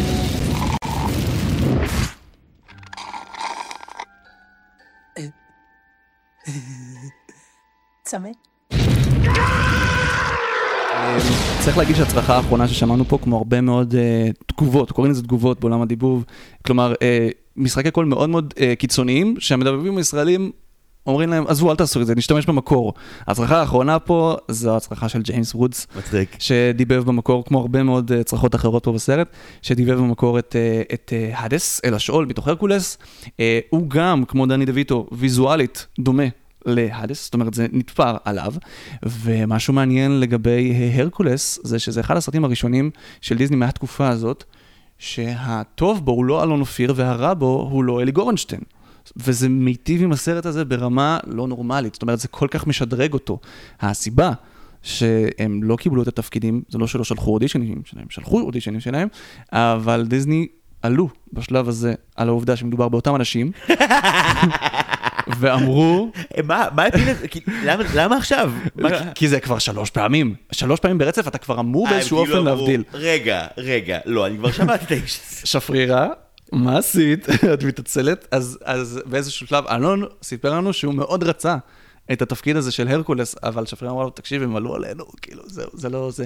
אז אורי הוכמן קיבל את התפקיד של הרקולס, ונתן דטנר, העצום, קיבל את התפקיד של הדס, נכנס כמו חלאה אנושית לתוך הדמות הזאת כל כך כל כך טוב. צריך לקחת בחשבון שזאת הדמות הרעה היחידה שלו, חוץ מזה הוא מדבב רק דמויות טובות, הוא עשה את זה מושלם. אה, עוד משהו לגבי נתן דטנר זה שגם לו יש, כמו פיל האריס ודני ליטני, אה, יש את ג'ון גודמן, שדיבב את סאלי מפיקסאר, אה, סליבן, אה, ממפלצות בעם, סליחה, ודיבב גם את פאצ'ה מהכיסר נפל על הראש. ודיבב את האבא בנסיכה והצפרדע. כן. נכון, והוא גם דומה לו שם. כן. ו, אה, ונתן דטנר דיבב גם את פאצ'ה וגם את סאלי. בדיוק. כן. זה אז- ממש טוב לתת לאורחים שלך גם לשתות וגם לעשן כשהם נכנסים, ולבדוק מה יקרה ל- להגייה שלהם בהמשך המפגש. טולי, אם את שומעת את זה, אני לא, אני לוקח פסק זמן פה, אני לא עולה ישר על ההגה, הכל בסדר. כן, לא, אני גם הורדתי אותו, הוא ממש הגיע לשתות קפה שחור ולהיות מבוגר אחראי, ואמרתי לו, לא, לא, אתה בפודקאסט הזה. זה גם קרה לפני חודשיים, אז מה עכשיו את נזכרת? עזבי אותך, לא משנה. את- את דיסני בעיניי, תמיד תזכרי שאת דיסני בעיניי. זהו. אה, ואנחנו נמצאים במקום השני, היה לי מאוד קשה להחליט. אני אני די מזועזע שנגמר לך המקומות, כאילו, מה תעשה? יש לי גם מקום מינוס 2 ומינוס 4 אם צריך. אה, כאילו. אוקיי. לא, אני, יש לי ניחושים למי השניים שנותרו, אבל אם אחד מהם לא שם, אני ממש עצוב. אחד אוקיי. מהם כבר הסגרת שהוא שם, השאלה אם גם השני. מיד נגלה. מיד נגלה. זה אריה! ברח פומבה מהר! היי, טימון, זה רק אריה קטן. הבט בו. הוא כזה חמוד וכל כך לבדו. אפשר לשמור אותו? פומבה, השתגעת? מדובר באריה! אריות אוכלים טיפוסים כמונו! אבל הוא כזה קטן. הוא עוד יגדל! אולי הוא יהיה לצידנו. מה? זה הדבר הכי טיפשי ששמעתי! אולי הוא יהיה ל... היי, רק רגע. אולי הוא יהיה לצידנו. זה רעיון לא רע שיהיה לך אריה בסביבה. אז נשמור אותו? כמובן, מי מחליט כאן החלטות? אה... זה בדיוק הרעיון. היי, אני נשרף. בוא נחפש לנו קצת צל. כן. אז בפעם הראשונה במצעד למעשה, במקום השני יש לנו שניים. בדיוק, אני לא יכולתי באמת להפריד ביניהם. זה, הם- זה, זה הדבר שפחדתי שאתה עומד לעשות. כי הם בעצם אותה דמות, הם משרתים את אותו, אה, את אותו עסק ספציפי בסרט, הם עושים את זה באופן מדהים בשני הופעים שונים שמשלימים אחד את השני, אבל גם מבחינת הדיבוב, יש פה כימיה שאני לא מכיר כמוה. קודם כל, כמובן אין עוד סיידקיקים ברמה הזאת של טימון ופומבה, אז ברור שהכימיה פה תהיה מטורפת, אבל הכימיה הקולית, וצריך לזכור שהם לא מדבבים את זה באותו חדר, הם לא עושים את זה אחד מול השני, ועושים פינג פונג כזה שאתה אומר זה, כל אחד עושה את זה בנפרד, ועדיין מצליחים לשמור על איזושהי כימיה הוויית כזאת, כאילו זה קורה הרגע. זה כמובן עבודת עריכה מטורפת, אבל זה מאוד מאוד מרשים להבין שהורכב פה איזשהו פאזל שנשמע כמו שני אנשים, כמו שני חברים מאוד מאוד טובים וסתומים, שהם באמת מדברים. אה, והפעם היחידה, אני חושב, ששוחזרה הסצנה הזאת, זה בדיבוב צפוף. אנחנו לקחנו אותם ונתנו להם את הטקסטים של אז, אמרנו להם, "ת- תעשו את הסצנה הזאת עכשיו ביחד, בואו נראה מה יצא. קודם כל, הם לא ראו את הסרט הזה שנים, לא ראו אותו, הם לא רואים את זה כמוני, כמו uh, כל יומיים, כן? הם לא ראו את זה שנים, והם הצליחו להיכנס לדמויות כמו שהיה בטייק הסופי. זאת אומרת, הם פשוט, זה חי בהם, הרגע הזה שבו הם דיבבו את הדבר הזה, וזה היה כל כך כיף לראות את זה. מי שרוצה לראות את הסצנה המתוסרטת היחידה של הדבר הזה, זה שייכנס לסנופקינים ביוטיוב ויראה את זה שם. אנחנו כמובן מדברים על תומר שרון ועמי מנדלמן. כמובן, כאילו לא אמרתי את זה. אגב, זה מנדלמן, כולם אומרים מנדלמן. תודה, תודה, כבר תיקנו אותי בעבר, אני שכחתי כן. שוב פעם. אז... אה, גם צריך לזכור שזה עמי מנדלמן ושזה חמי רוטנר. רוטנר. כל פעם אני נופל בזה. כן, אגב, כל כך הרבה מהם יש להם אה, קיצורים, הם כאילו כמו חבורה של קיבוצניקים כזה, אלי, עמי, או, או של רמטכ"לים, לא יודע, הם כאילו כולם ככה אה, מקוצרים, אה, האנשים הגדולים האלה. אני, אני אגב יודע מה ההירוך של כל אחד מהשמות שלהם, כאילו עמי זה עמיקם, ואלי זה אליעזר, אני חושב, אה, לדעתי. וואו. אני יודע את הדברים האלה, כן. אני יכול להגיד שעמי מנדלמן אצלי, אה, מבחינת מהי הופעת הדיבוב הכי מדהימה שלו בדיסני, זה תיקו אגרסיבי מאוד. בין אני יודע מה אתה הולך להגיד. ברור שאתה יודע מה אני הולך להגיד, זה בין פומבה ל... גופי. נכון, מה כן. לעשות. הוא, הוא עושה את זה גם קצת יותר טוב במקור האמריקאי. אני חייב להסכים, וגם מאוד מאוד, פומבה מבחינתי ברור, אבל גופי זה קשה לעשות יותר טוב מהמקור האמריקאי. הוא מאוד, אגב, אה, עמי מאוד אוהב את מל בלנק, שמל בלנק זה האבא והאימא של לוני טונס. והוא גדל על ברכיו בעצם, וחלם להיות גם מל בלנק, בסופו של דבר לדבב את כל הדמויות של אה, לוניטונס, גם תומש. היה לנו קטע שלם על זה בפרק איתם. אה, ואני באמת לא יכולתי לעשות את ההפרדה בין שניהם, כי מבחינתי טימון ופומבה זה, אחד, אני לא יכול להגיד טימון. והסיבה שטימון נשמע פה כל כך טוב ושפומבה נשמע פה כל כך טוב, זה שהם החיבור ביניהם. זאת אומרת, החיבור ביניהם עושה להם משהו באמת באמת גדול. אגב, לי זה היה כאפה גדולה מאוד לשמוע את מושו רק לאחרונה, פעם ראשונה בעברית. כן. כן, אתה יודע, פתאום זה כזה, "ר- רגע. זה פחות יהודי. אבל זה עדיין אותו ה vibe. כן. רק בקצת יותר אפרו-אמריקאי וכועס. כן. אה, אוקיי, אנחנו בעצם מגיעים למקום הראשון הבלתי נמנע, שכאילו, השאלה היא לא מי המדבב, השאלה היא איזה דמות שלו בחרת. כן, שנייה לפני, המקום הראשון, יש לי כמה honorable mentions, שהיו חייבים להיכנס, פשוט לא בתור, לא בתור מקום, אה, שאני חייב להזכיר אותם ככה במילה. אה, ריטה בתור פוקהונטס, בדרך כלל המדבבים הסלב, נקרא לזה ככה, שעושים עבודה חד פעמית, עושים משהו ככה ככה. אני חושב שהדרמטיות של ריטה נכנסה פה בול לתפקיד של נסיכת דיסני. אה, אגב, משפחת דיסני, אתה יודע, כאילו ריטה, ואז משי. עכשיו, משי עושה את כל הנסיכות, ורמי קליינשטיין שר בדיסני, אז הם כאילו, כולם כאילו עושים את כל הרמי קליינשטיין שר באחי הדוב, אה, ושר, אה, אני חושב רק שם אולי, אבל הם הוא כאילו... הוא עושה- הוא עושה אגב עבודה די טובה. כן, יחסית ללהחליף את פיל קולינס. חבל כן. על הזמן. אז- כן, אז אוקיי, אז מזכירים את ריטה. לי יש לי יש גם שניים אחרי שתסיים. אוקיי. אבל נראה- אבל אם אני אחפוף איתך אולי. שרית וינו אלעד, אני חושב שכיום היא מתקראת שרה וינו אלעד, שעושה המון תפקידים יפים ומדהימים, ולצערי אף אחד מהם לא היה מספיק עם זמן מסך בשביל להיכנס לרשימה. אה, טרק מטרזן, שהיא עושה וואי, אותה עושה עבודה בת זונה. גם בתור צעירה וגם בתור בוגרת. היחידה שם מבין המדבבים שיכולה להישמע גם כמו ילדה ולדבר ככה, וגם בתור טיפה יותר בוגר. זה, זה מרשים. שרית וינו אלעד עשתה, או שרה וינו אלעד, עשתה את עבודת הדיבוב האדירה והמושלמת בערוץ הילדים בהבית של גלוריה, וזה אחת ההופעות הכי פסיכיות.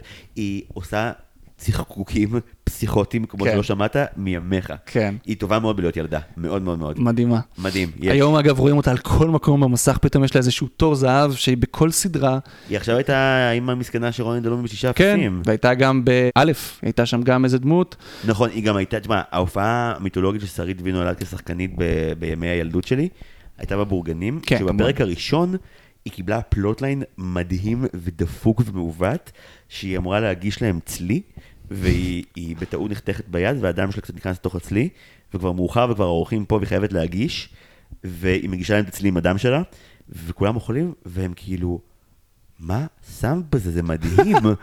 oh my god, זה הצלי הכי טעים שהכנת, וכאילו, מגיע, עובר שבוע, מגיע שוב ארוחת שישי, והיא בדילמה, האם לחתוך את או, עצמה. fuck, מה זה סיפור שה- של אדגר קרת? זה הפרק הראשון של הבורגנים. אה, מדהים. וזה זה באמת אה, מבריק. זה לא קשור, אבל- אבל היא שחקנית מדהימה. כן. מדהים. היא, מי היא עוד? גם שרה את שיר הפתיחה.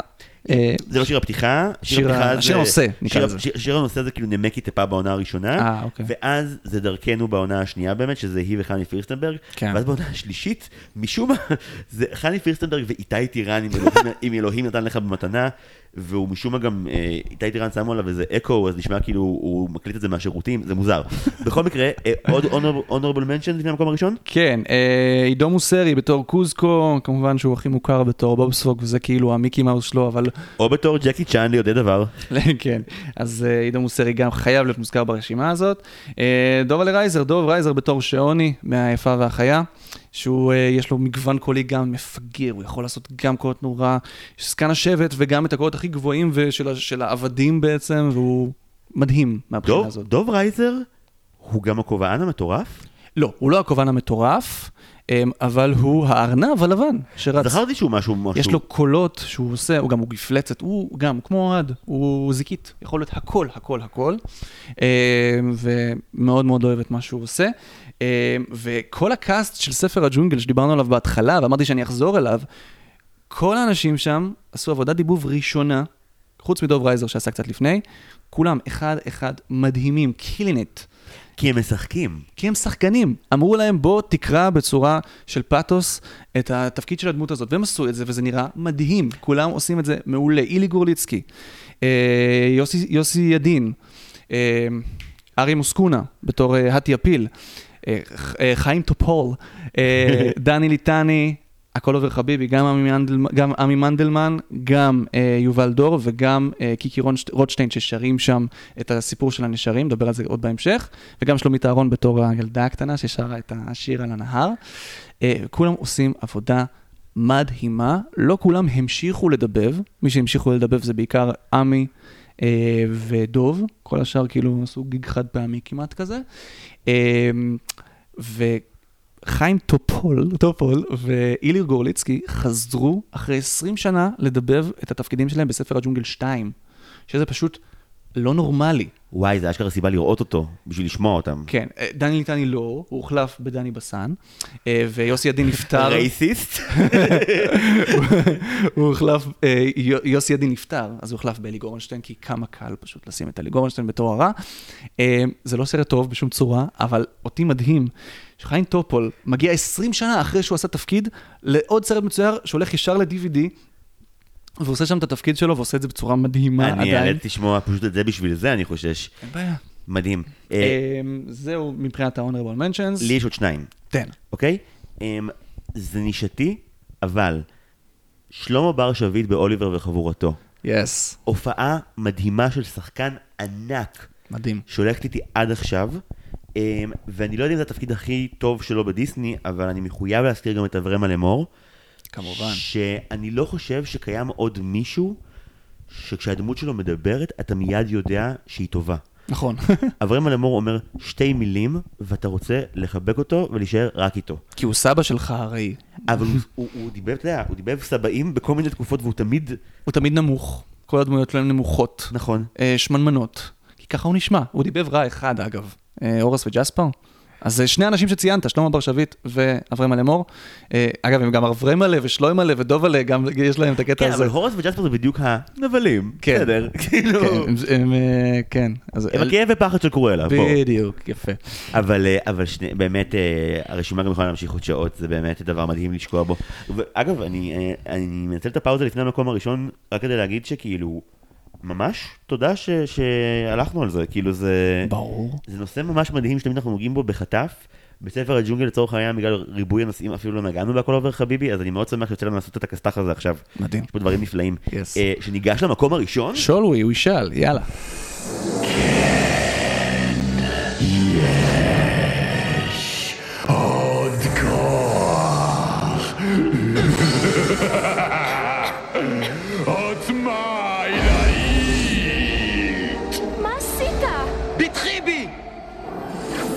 היקום כולו יהיה בשליטתי. מה אפשר להגיד אחרי אה, דבר כזה? צפוי אך מתבקש, הגדול מכולם, אה, אלי גורנשטיין. כן. אבל למה דווקא הדמות הזאת? למה דווקא הדמות הזאת? הייתי יכול לבחור בכל כך הרבה אחרים, אנשים ששאלתי אותם אמרו לי סקאר. עכשיו, כשאומרים לי סקאר, אני קודם כל אומר, טוב, זה פשוט אנשים שראו יותר מלך האריות, אז סקאר יותר נצרב להם. אמ, אבל יש משהו בג'פר, קודם כל הוא, הוא אמר לי שזו הדמות שהוא הכי אהב לעשות. אז אני, אני גם מרגיש את זה. אני מרגיש שיש פה משהו כזה שמטורף על מה שהוא עושה. מטורף גם. אמ, והוא סיפר, אני הייתי גבוה כמוהו וממש השתדלתי את הפוזה שלו, הז- הזקופה לעשות תוך כדי העבודה. יש בג'פר משהו שבהרבה אה, תפקידים אחרים של אלי אין. יש range מאוד מאוד גדול. יש הרבה מאוד קטיפתיות ודיבור נמוך, ויש הרבה מאוד צעקות, והרבה מאוד קול רם, וכאילו, ואנרגיה מתפרצת. אה, שזה משהו שאין בהרבה, אה, המון המון דמויות אחרות שלו, בדרך כלל זה או שהוא סופר מפוזר על כל המקום, כמו סבסטיאן וכמו לומייר, אה, או שהוא מאוד מאוד silky לכל הדרך, קטיפתי כזה כמו סקאר, לסקאר יש איזושהי הבלחה כזאת בסוף, אבל גם פרולו, חשוב לציין אותו בתור דמות מאוד, אה, מאוד אה, יחסית אה, לא מגובשת או לא מצומצמת לכדי ג'וב אחד, אבל ג'פר מבחינתי, במיוחד הקטע הזה שהשמענו פה בסוף, זה, אני גם יכול לצורך העניין לעשות את הקול הזה שהוא עושה, אני יכול לעשות כן, אוקיי? איך עשיתי את זה? זה היה מפחיד. כן, זה מאוד מפחיד. איך עשיתי את זה? זה לא הקול שלי. אני עושה איזושהי מניפולציה שהיא, שהיא נקראת growl, ואני יכול להביא את זה, אבל הוא עושה את זה בלי growl. לא, הוא, הוא, הוא לא צריך... הוא לא צריך. רקע בעולם המטאל כדי להביא, כדי להביא את זה. יכול להיות שהוא גם עניין של כרונולוגיה? כלומר, הרי הוא עושה את ג'פר לפני הרבה מהנבלים שלו, לפני סקאר, לפני פרולו. נכון, אבל לפני שהוא עשה נבלים, הוא עשה בכלל דמויות טובות. הייתי יכול לבחור את לומייר או את סבסטיאן, אבל זה... זה... או את הסאונדמן מהלהקה, הייתי יכול לבחור גם אותו. כן, אז, אז, אבל אני בחרתי ספציפית את אה, ג'פר, בגלל שאני מרגיש שיש פה את כל הריינג' מנבל שהוא מאוד מאוד אסוף, לנבל שהוא כבר איבד את זה ונהיה צאנוס לגמרי, כאילו, זה, זה כל, ה, כל הדבר הזה שהוא מביא פה בעצם. אה, הוא חזר לשובו של ג'פר? הוא חזר, כמובן. אלי גורנשטיין עד תקופה מסוימת לא אמר לא לקריאה לתפקידי דיבוב, עד שזה כבר נהיה לא משתלם. למי שלא יודע, דיבוב הפך להיות משהו מאוד זול. זאת אומרת, לא משלמים הרבה למדבבים, בגלל זה כל הגדולים לא עושים את זה יותר, כי יש להם תיאטרון עם כסף לעשות. לא שתיאטרון זה כזה זה, אתה מבין לאיפה הגענו שהתיאטרון זה הביג בקס? כן. תקופה... יש להם אבל תמלוגים, זה משהו שחשוב לציין, אה, משהו ש... שהם הם מרוויחים, זאת אומרת בסוף דצמבר הם מקבלים תמלוגים על כל הסרטים שלהם שראו במהלך השנה על ידי איזשהו ארגון שאוסף עבורם את התמלוגים האלה. זה מדהים, ממש. כן, זה מחזיק אה, אותם. אה, אוקיי, מקור ראשון מכובד מאוד, אבל יש לנו עוד כמה סגמנטים לפני הסגירה. כן, יש לי פה אה, סגמנט של cameos, שזה משהו שהוא הרבה יותר נפוץ בדיבוב לאנגלית. דיבוב לאנגלית זה המקור, אז אני יכול להחליט שהוא יהיה הבחור הזה, ואני אפילו אצייר אותו כמוהו, כדי שזה יהיה ממש מתאים ויעבור לי דרך המסך גם בעיניים. אה, אבל לעשות cameos ישראלים זה מאוד קשה, כי מה הקשר למישהו ישראלי לדמות הזאת שאני רואה על המסך. אין שום קשר, זה לא אותו vibe, זה לא אותו... זאת אומרת, זאת אומרת קאמר מתכוון ספציפית לדמות מצוירת שזה מרגיש כאילו נכתבה ונוצרה עבור השחקן. עבור השחקן, והוא נבחר בקפידה. אודישנים או לא אודישנים, בחרו ספציפית דווקא אותו, לאו דווקא בגלל שתפקיד הקול שלו כל כך טוב, אלא בגלל שיש משהו בדמות הזאת שצריך לשחק את הדמות הזאת. ואני מתחיל את זה עם קמיו מטורף חד פעמי, יחיד מסוגו. יש פה גם קמיו וגם אה, פרט טריוויה שעליתי עליו היום כשהקלטתי את הקטע הזה, שאני בכלל לא יודע אם הוא אמיתי, אבל אני פותח פה תיאוריה. בוא נשמע את זה. אוקיי, וואו. אני לא מרוצה, בוב. לא. מרוצה. תשאל למה. אוקיי. למה? למה מה? תהיה ספציפי, בוב. למה אתה לא מרוצה? הלקוחות שלך גורמים לי צער. למה? קיבלת איזו תלונה? עם תלונות אני יכול להתמודד. מה שמקשה עליי זה המידע הבלתי הגיוני של הלקוחות שלך בכל הנהלים הפנימיים של החברה. הם מומחים, מומחים בו! מנצלים כל סדק קטן, מדלגים על כל מכשול! הם חודרים עמוק ללב המערכת! עשיתי משהו לא חוקי? אה, לא. אתה טוען שלא צריך לטפל בלקוחות? החוק דורש שאגיד לא. אנחנו אמורים לעזור לאנשים. אנחנו אמורים לעזור לאנשים שלנו! קודם כל לבעלי המניות, בוב! מי אמור לעזור להם, אה? קודם כל, את מי שמעת? אוקיי. המדבב של יאגו היה פה. נכון. היית חושב שזה אוהד שחר. אבל אני יודע שזה לא. זה לא. וואו, זה כאילו, אתה מכיר את הקול הזה. הקול הזה מוכר, זה לא קול של מדבב, זה קמיו, אמרנו, הוא לא מדבב. הקול הזה נורא נורא מוכר, והסיבה היא שזה נתן זהבי.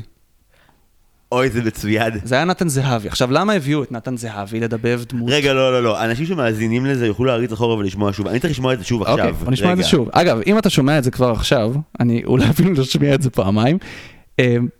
אה, מי שישמע את זה עכשיו, בתקווה שתהיה איכות סאונד טובה ואתם שומעים עם אוזניות טובות או עם אה, מוניטורים, רמקולים טובים, תנסו להקשיב ולשמוע את הבדלי הסאונד של ההקלטה של נתן זהבי, בתור אה, הבוס של אה, אה, בוב פאר, מר סופרל, ושל נתן דטנר, השניהם נתן, לא חשבתי על זה, בתור בוב פאר. זאת אומרת, יש הבדל באיכות של ההקלטה, תקשיבו לזה. עשיתי משהו לא חוקי? לא. אתה טוען שלא צריך לטפל בלקוחות? החוק דורש שאגיד לא. אנחנו אמורים לעזור לאנשים. אנחנו אמורים לעזור לאנשים שלנו! קודם כל לבעלי המניות, בוב! מי אמור לעזור להם, אה? אני כאילו מדמיין את ההמשך, תקשיב לי טוב, תדופת, לך תציל את העיר מיד. תוריד לי אותו מהשידור. כי ממש, יש ערוץ שנקרא אה, אה, זהבי לחובבי הז'אנר ביוטיוב. שזה רק מונולוגים כאלה מיטב העצבנויות, זה מדהים. אני מאוד חובב. אוקיי, אז תספר לי איך נתן זהבי מצא את עצמו במשפחת סופרל? אוקיי, קודם כל, זה כמובן, ראו שיש דמות מאוד מאוד עצבנית. שזה חלק מהאופי שלה, אין לו הרבה אופי אחר. האופי של הדמות הזאת זה שהוא קטן ושהוא עצבני, זאת אומרת, הוא כפוף כזה ונמוך. אם יעשו ספיידרמן הישראלי, הוא יהיה ג'יי ג'ונה ג'יימסון. כן, אולי. fuck. זה יהיה מדהים. אבל יפה, הבנת את הראש של שפרירה. אז היא אמרה, מי יעשה את זה, מי יעשה את זה, מי יעשה את זה? בואו נביא את נתן זהבי. עכשיו, עכשיו, מה שמי ששמע טוב את, ה, את ההבדלים בין הסאונדים... אני יכול לנחש? נו. הוא הקליט את זה מהרדיו? הוא fucking הקליט את זה מהרדיו. גדול. אני בטוח שזה נכון. קודם כל בגלל שאני מתאר לעצמי שיגידו לנתן זהבי בוא ת- ת- תבוא לבוס פה לאולפן שלי ותקליט, תעזבי אותי! אני- אני יש לי פה מכשור, אני אקליט לך משהו, תשלחי לי, תפקססי לי, אני אקליט לך את זה. כאילו זה מה שהיה, אני בטוח. ושומעים הבדלים בין הקול של אה, נתן דטנר לבין הקול של נתן זהבי. עכשיו, יש לזה עוד איזשהו אלמנט של קמיו, בגלל שאני מכיר את הקול של נתן זהבי, ככה, כזה, דרך הפילטר הזה של הרדיו. וזה מדהים, כי אני רגיל לשמוע אותו ככה, אז יש בזה עוד איזשהו אלמנט. עכשיו, זה מטורף שזה עבר, אה, יכול להיות שהיום היה אפשר לנקות את הסאונד הזה שיש לו על, ה- על הקול, אבל זה עבר אז, ואפילו לא קלטנו את זה. היום שמעתי את זה, ואמרתי, משהו דפוק בסאונד. שמעתי את בוב, והוא נשמע אותו דבר. אבל פתאום הבנתי את זה, וזה היום קרה, שהבנתי את, הקאמרו באמת מטריף הזה. אז אה, זה נתן זהבי, תפקיד יחיד של דיבוב. מהאולפן שלו, כנראה, לא בטוח. זה ממש מצחיק. אם מישהו יכול לאשר את זה, אני מאוד מאוד אשמח, מישהו שמכיר את הסיפור. בעולמות הפאנפקטס האלה אני אגיד במשפט, שלכל מי שמאזין לנו וראה את מבצע סבתא, שזה רוב האנשים, אז יש אה, אה, קמיאו ממש לא באופי שתיארת, אבל אה, אבי גרייניק מופיע בסרט הזה לחמש שניות, ואתה לא מזהה את זה אף פעם, כי הוא מופיע שם רק בקולו. ברגע מסוים גוררים להם את האוטו, ושומעים שיחה בין האדם שבחוץ לבין הבחור שמעליו, והוא קורא לו אבי, וזהו אכן אבי גרייניק. הוא מגיע רק בקולו, גם לשורה, וגם שם יש פערי סאונד שמבהירים שמישהו תפס את גרייניק איפשהו בדרך. גרייניק, גרייניק. וגנב את זה. תגובתך. אבל כן. זה מושלם תמיד. אוקיי, אה, תשמע, סגמנט הקמיאו הוכיח את עצמו מהלום מאפס. עכשיו, יש לנו את הכל עובר חביבי, שדיבבו את הנשרים כן. אה, מספר הג'ונגל. אה, צריך להגיד שהם דיבבו בשירה. בדיבור זה רק עמי ויובל שדיבבו את אה, שני- נשרים. אתה אומר- גם- אתה אומר קיקי לא טרח להגיע לשלב הזה. קיקי, אני חושב שהוא לא היה בעניין, ושלומית אהרון היא אישה, היא לא רלוונטית שם. אה, אה, הצטרפו אליהם גם שמעון כהן ודובל רייזר, אבל בשירה זה הכל עובר חביבי. עכשיו, למה זה קטע? בגלל שהנשרים מעוצבים, כולם יודעים את זה, כמו הביטלס. אה, אה, כל אחד מהם מעוצב כמו ג'ון לנון וכמו רינגו וכמו אה, הריסון ומקארטני. ועמי סיפר שכששפרירה רצה ללהק לדבר הזה, הם בדיוק רצו עם סוג של מופע קאברים כזה שהם שרו אלוויס והם שרו ביטלס וכאלה, והוא אמר יאללה אנחנו נעשה, אנחנו נהיה הביטלס הישראלים, ופשוט הביא את הלהקה לשם והם הפכו להיות קאמיו כאילו של הביטלס. אנחנו נהיה הביטלס הישראלים, מה הבעיה בכלל? מה הבעיה? הרי ההקבלה הרי ברורה. כולם אומרים שאנחנו הביטלס אגב, הישראלים. כולם אומרים שכוורת הם הביטלס הישראלי. זה לא, זה כאילו, זה, אין כל כך מקום להשוואה. מי שהביטלס הישראלי באמת בעיניי, או נגיד לנון ומקארטני, אה, הישראלים זה אריק איינשטיין ושלום חנוך. זאת אומרת, הם עשו מוזיקה, שהם גם עשו קאברים לביטלס, אבל הם עשו מוזיקה שבאמת נשמעה כמו אה, הביטלס. מה הקשר? לא יודע. אני רק רוצה להגיד שהזכרת את כוורת, וביחס ל- לאופן הדיבוב שבו שפרירה מביימת, זה קורע אותי כשבשירים, אם אתה מקשיב פשוט לאיך הזמרים שרים, זה נשמע כאילו אה, להקה צבאית עושה ערב שירי דיסני. נכון.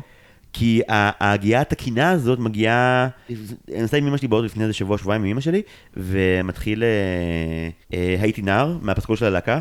ורק מגיע הקטע שלה, אה, אבל פניך נערי היו שונים, ואני מסתכל עם אמא שלי ואני אומר לה, זה fucking דיסני, זה כאילו, זה- להקה צבאית, אבל באופן שבו שרים, שרים גם בשיר בסצנת שיחות. כן, אנחנו ביום שלישי הקרוב, כאילו שזה כבר היה, מבחינתכם זה היסטוריה, מבחינתי זה העתיד, אז תפרגנו לי. אה, ביום שלישי הקרוב אנחנו מופיעים בפסטיבל אנימיקס, ואנחנו עושים שם מחרוזת שירי דיסני. עכשיו, חילקתי אותה לפתיחים. אה, שירי גוד טיים ושירי אהבה וכאלה. אה, ובפתיחים, אני בעצם רציתי להכניס את השירים המרשימים, כי בתור הזהב של דיסני, ברנסאנס של דיסני, אז שירי פתיחה מאוד מאוד מגדירים את הסרט וזה. בהתחלה הם פשוט היו משהו שיהיה ברקע של הכתוביות, כאילו צריך שיהיה איזשהו שיר. אה, והשירים האלה תמיד נשמעו לי בפתיחה של פיטר פן ובפתיחה אה, של אה, כל, כל הסרטים מהתקופה ההיא, אה, אה, אה, היפיפייה הנרדמת. הכל מאוד מאוד, אה, הזכיר לי להקות צבאיות כששמעתי את זה, זה ממש היה, אגב, פה ראוי לציין את אה, רוני וייס, שעבד מאוד מאוד קשה על. עיבוד ההפקה המוזיקלית בעצם לעברית, אה, זה בעצם אומר להכין תווים, לא צריך לנגן את התזמורת מחדש, אבל הזמרים צריכים תווים, צריכים עיבודים מחודשים, חלק מהדברים נעשו בצורה אחרת, באישור של דיסני. אז אה, רוני וייס, אה, אני חייב להזכיר פה את שמו לצד שפרירה, כי הוא אחראי גם על המוזיקה שאנחנו נראה אחר כך. זה חלק מפעל. ממש. לגמרי. אה, טוביה צפיר כבר הזכרנו, אה, גם אה, באופן כלשהו קמיו. תומר שרון ותומר יוסף בתור כאב ופחד. זה מצחיק מאוד. זה מטורף, כי הם היו צמד. הם היו פלטפוס, וזרקו אותם, תומר ותומר, אה, אה, שייתנו את התפקיד הזה, תפקיד מעולה של, אה, של שניהם, תומר יוסף לא עשה יותר תפקידי דיבור, הוא פשוט נזרק לצורך הסיפור הזה. וחבל, אגב, שתומר יוסף כי הוא מעולה. הוא מעולה והוא מצחיק ממש. והוא לא נשמע בכלל כמוהו, כי בתקופה ההיא הוא עדיין היה כאילו התימני הזה עם הליפה שהוא או כזה, ופתאום הוא נהיה איזה ראפר כזה, משהו vibe אפריקאי, אה, רגטוני אפילו. זה מדהים הקטע הזה שהוא שהוא עבר מפה לשם. אה, עוד אה, קמיו שאני מאוד אוהב זה דרור קרן ואלון נוימן. אה, בטח. מצעצוע של סיפור, הם היו צמד גם אה, קומי בשחקנים ובעוד כל מיני דברים, ופשוט לוהקו ביחד כי אה, כימיה מאוד מאוד מגניבה. אה, אין קשר בכלל למדבבים המקוריים. כאילו, לא, גם הבנתי שכאילו, הם, הרי, אלון אה, הצטלם לאיזשהו סרט שחבר ביים לפני שנה, והגעתי ופשוט כל מה שעשיתי לא הועיל לסרט בשום צורה, רק אכלתי לעלות עם את הראש עם שאלות על דיסני מאחורי הקלעים, בסרטים ישראלים, והוא סיפר שכאילו הוא ו, ודרור לוהקו בפוקס ביחד. כל אחד הגיש את האודישן שלו, הם אפילו לא איכשהו לא הגיעו מדהים. לדבר ביניהם על הדבר הזה, ונוצר המצב שכאילו באמת both best friends הם נהיו וודי ובאז. זה מטורף, כי זה אפילו לא קמיאו במקור, אבל זה קרה. פוקס, פוקס מבורך. מדהים, מדהים. בדומה לטימו ופומבה זה מסוג הצמדים האלה שהרי לא בילו שנייה אחת באותו תא, אבל זה איכשהו מרגיש שהם עושים את זה live, זה מרגיש שזה חי באמת, כן. שהאנרגיה היא אמיתית. לגמרי. אגב, בתחילת הדרך של הדיבוב, כל המדבבים עמדו ביחד באותו חדר, וצעקו לנוימן מרכזי, שעמד במרכז החדר, במעגל, ואם מישהו היה דופק את הסצנה, הם היו צריכים להתחיל מחדש, כי אין דבר כזה לעשות cut וזה. ואז באיזשהו שלב נגמר הפילם, ונדפק להם הכל הסצנות, אז צריך לבוא למחרת. סיפורים של חלוצים, כאילו, של ביצות ו- וכאלה. מדהים. ככה זה בהתחלה. איזה אומללות. ממש. הנופלס של הדיבוב. וכמה אתה שונא את ההוא שכל פעם הורס את הסצנה, זה כמו כן, בגג גריל דינמיקה כזה. חברתית, אתה מיד כאילו כן, בשאלה של כזה, ותחשוב שיש שם גם ילדים, זה מדבבים מבוגרים לצד ילדים, פתאום הילד דופק כל פעם, איזה לא נעים זה אתה עם דוב רייזר ושחקנים מהבימה, דופק שם שוב ושוב ושוב את הסצנה, לכבה את הילד, ברמה כזאת. אה, אני מתייחס שנייה למוזיקה. אה, אני אעשה את זה ככה ממש אה, זריז, כי אני לא רוצה עכשיו להתחיל אה, לזמזם ולשיר פה, אבל אנחנו מדברים פה בעצם על, בוא נגיד, חמשת הקטעים המוזיקליים הכי אה, טובים אה, מבחינתי, לא ממש דירגתי אותם גם, פשוט זרקתי חמישה הכי מוצלחים בעיניי, זאת אומרת שהכי עברו את משוכת התרגום המזעזעת. כי מה שיש בעיקר לאנשים להגיד נגד דיסני בעברית, זה תרגומים מעצבנים.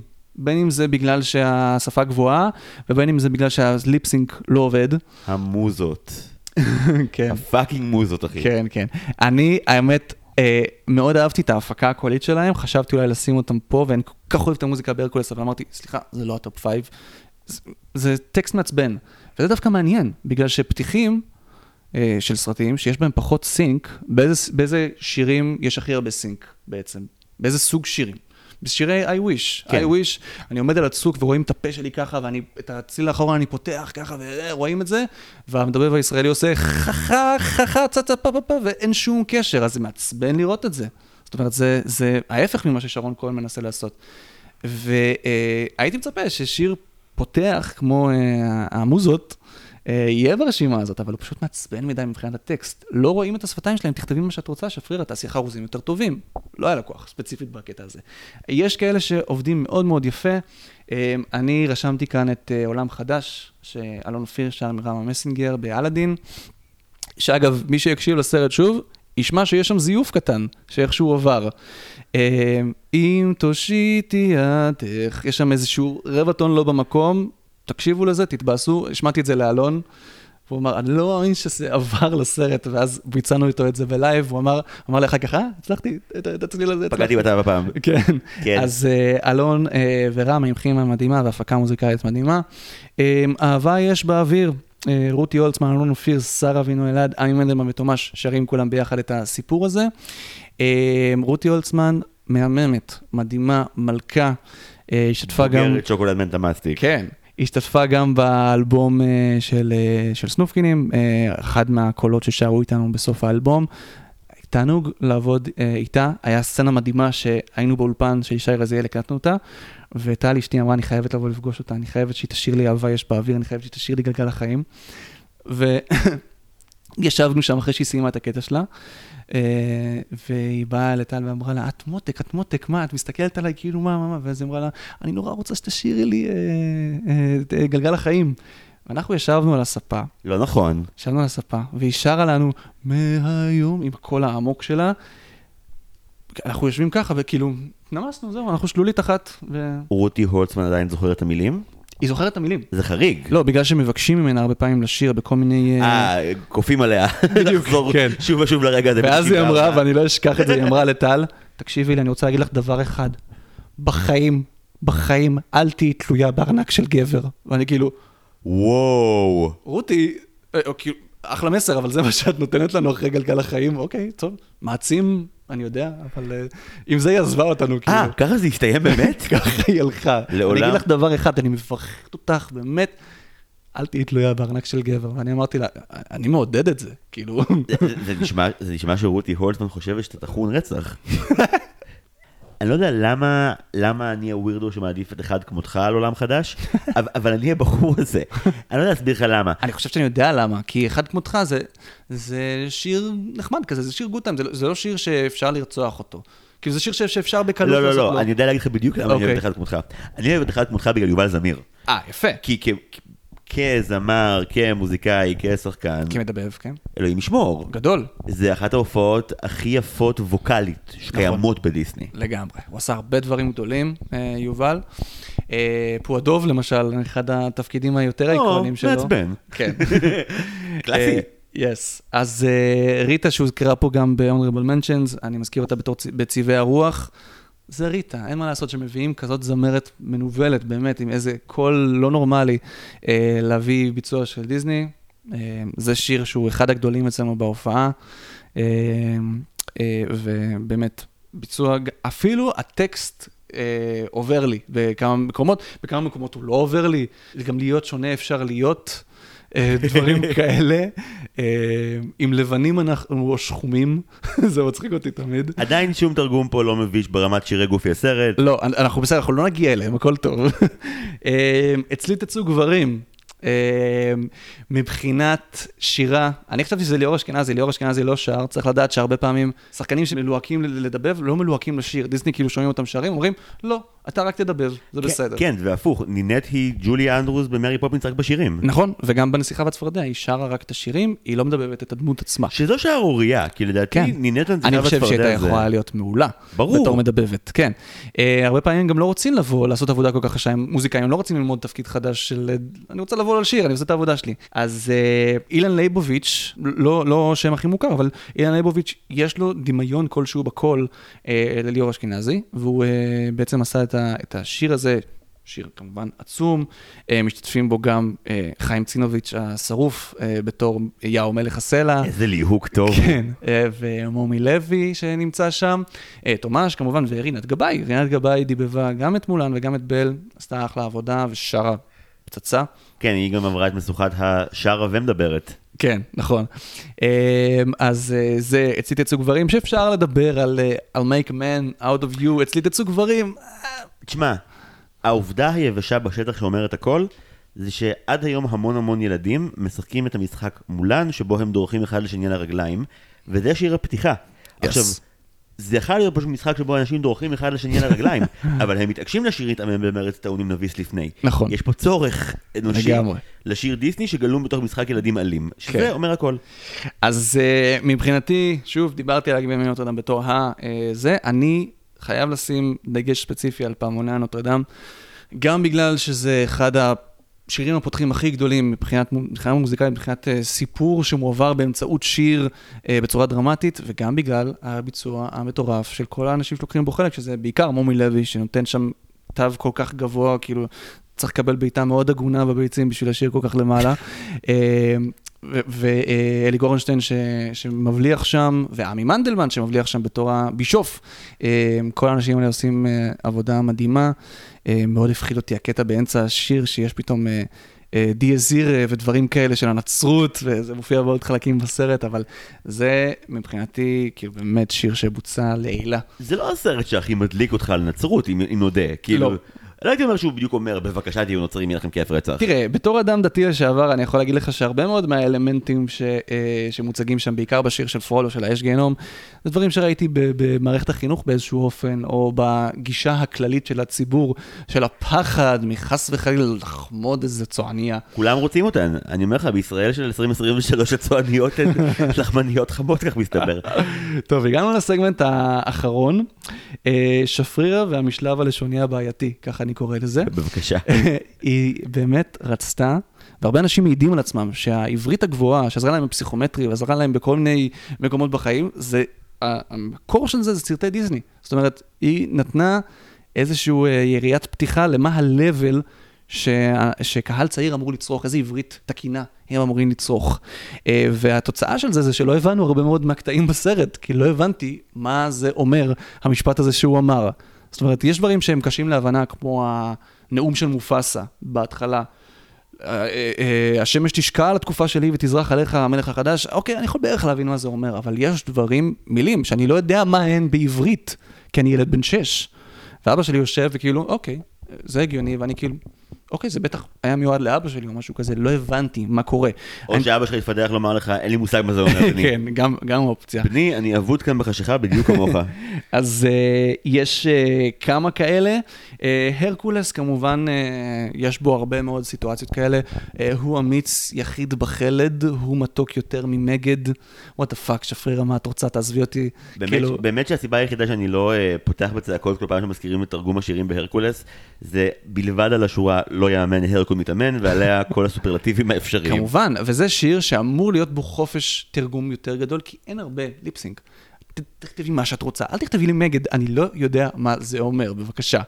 אני כאילו, אני, אני, אני ילד בן שש. כבר למדת מה זה מגד מאז? מאז למדתי מה זה מגד. אני חייב להגיד שזה לא נשמע כמו הדבר שזה זה. זאת אומרת, זה לא עושה לי מתוק בפה כשאני חושב על מה זה מגד.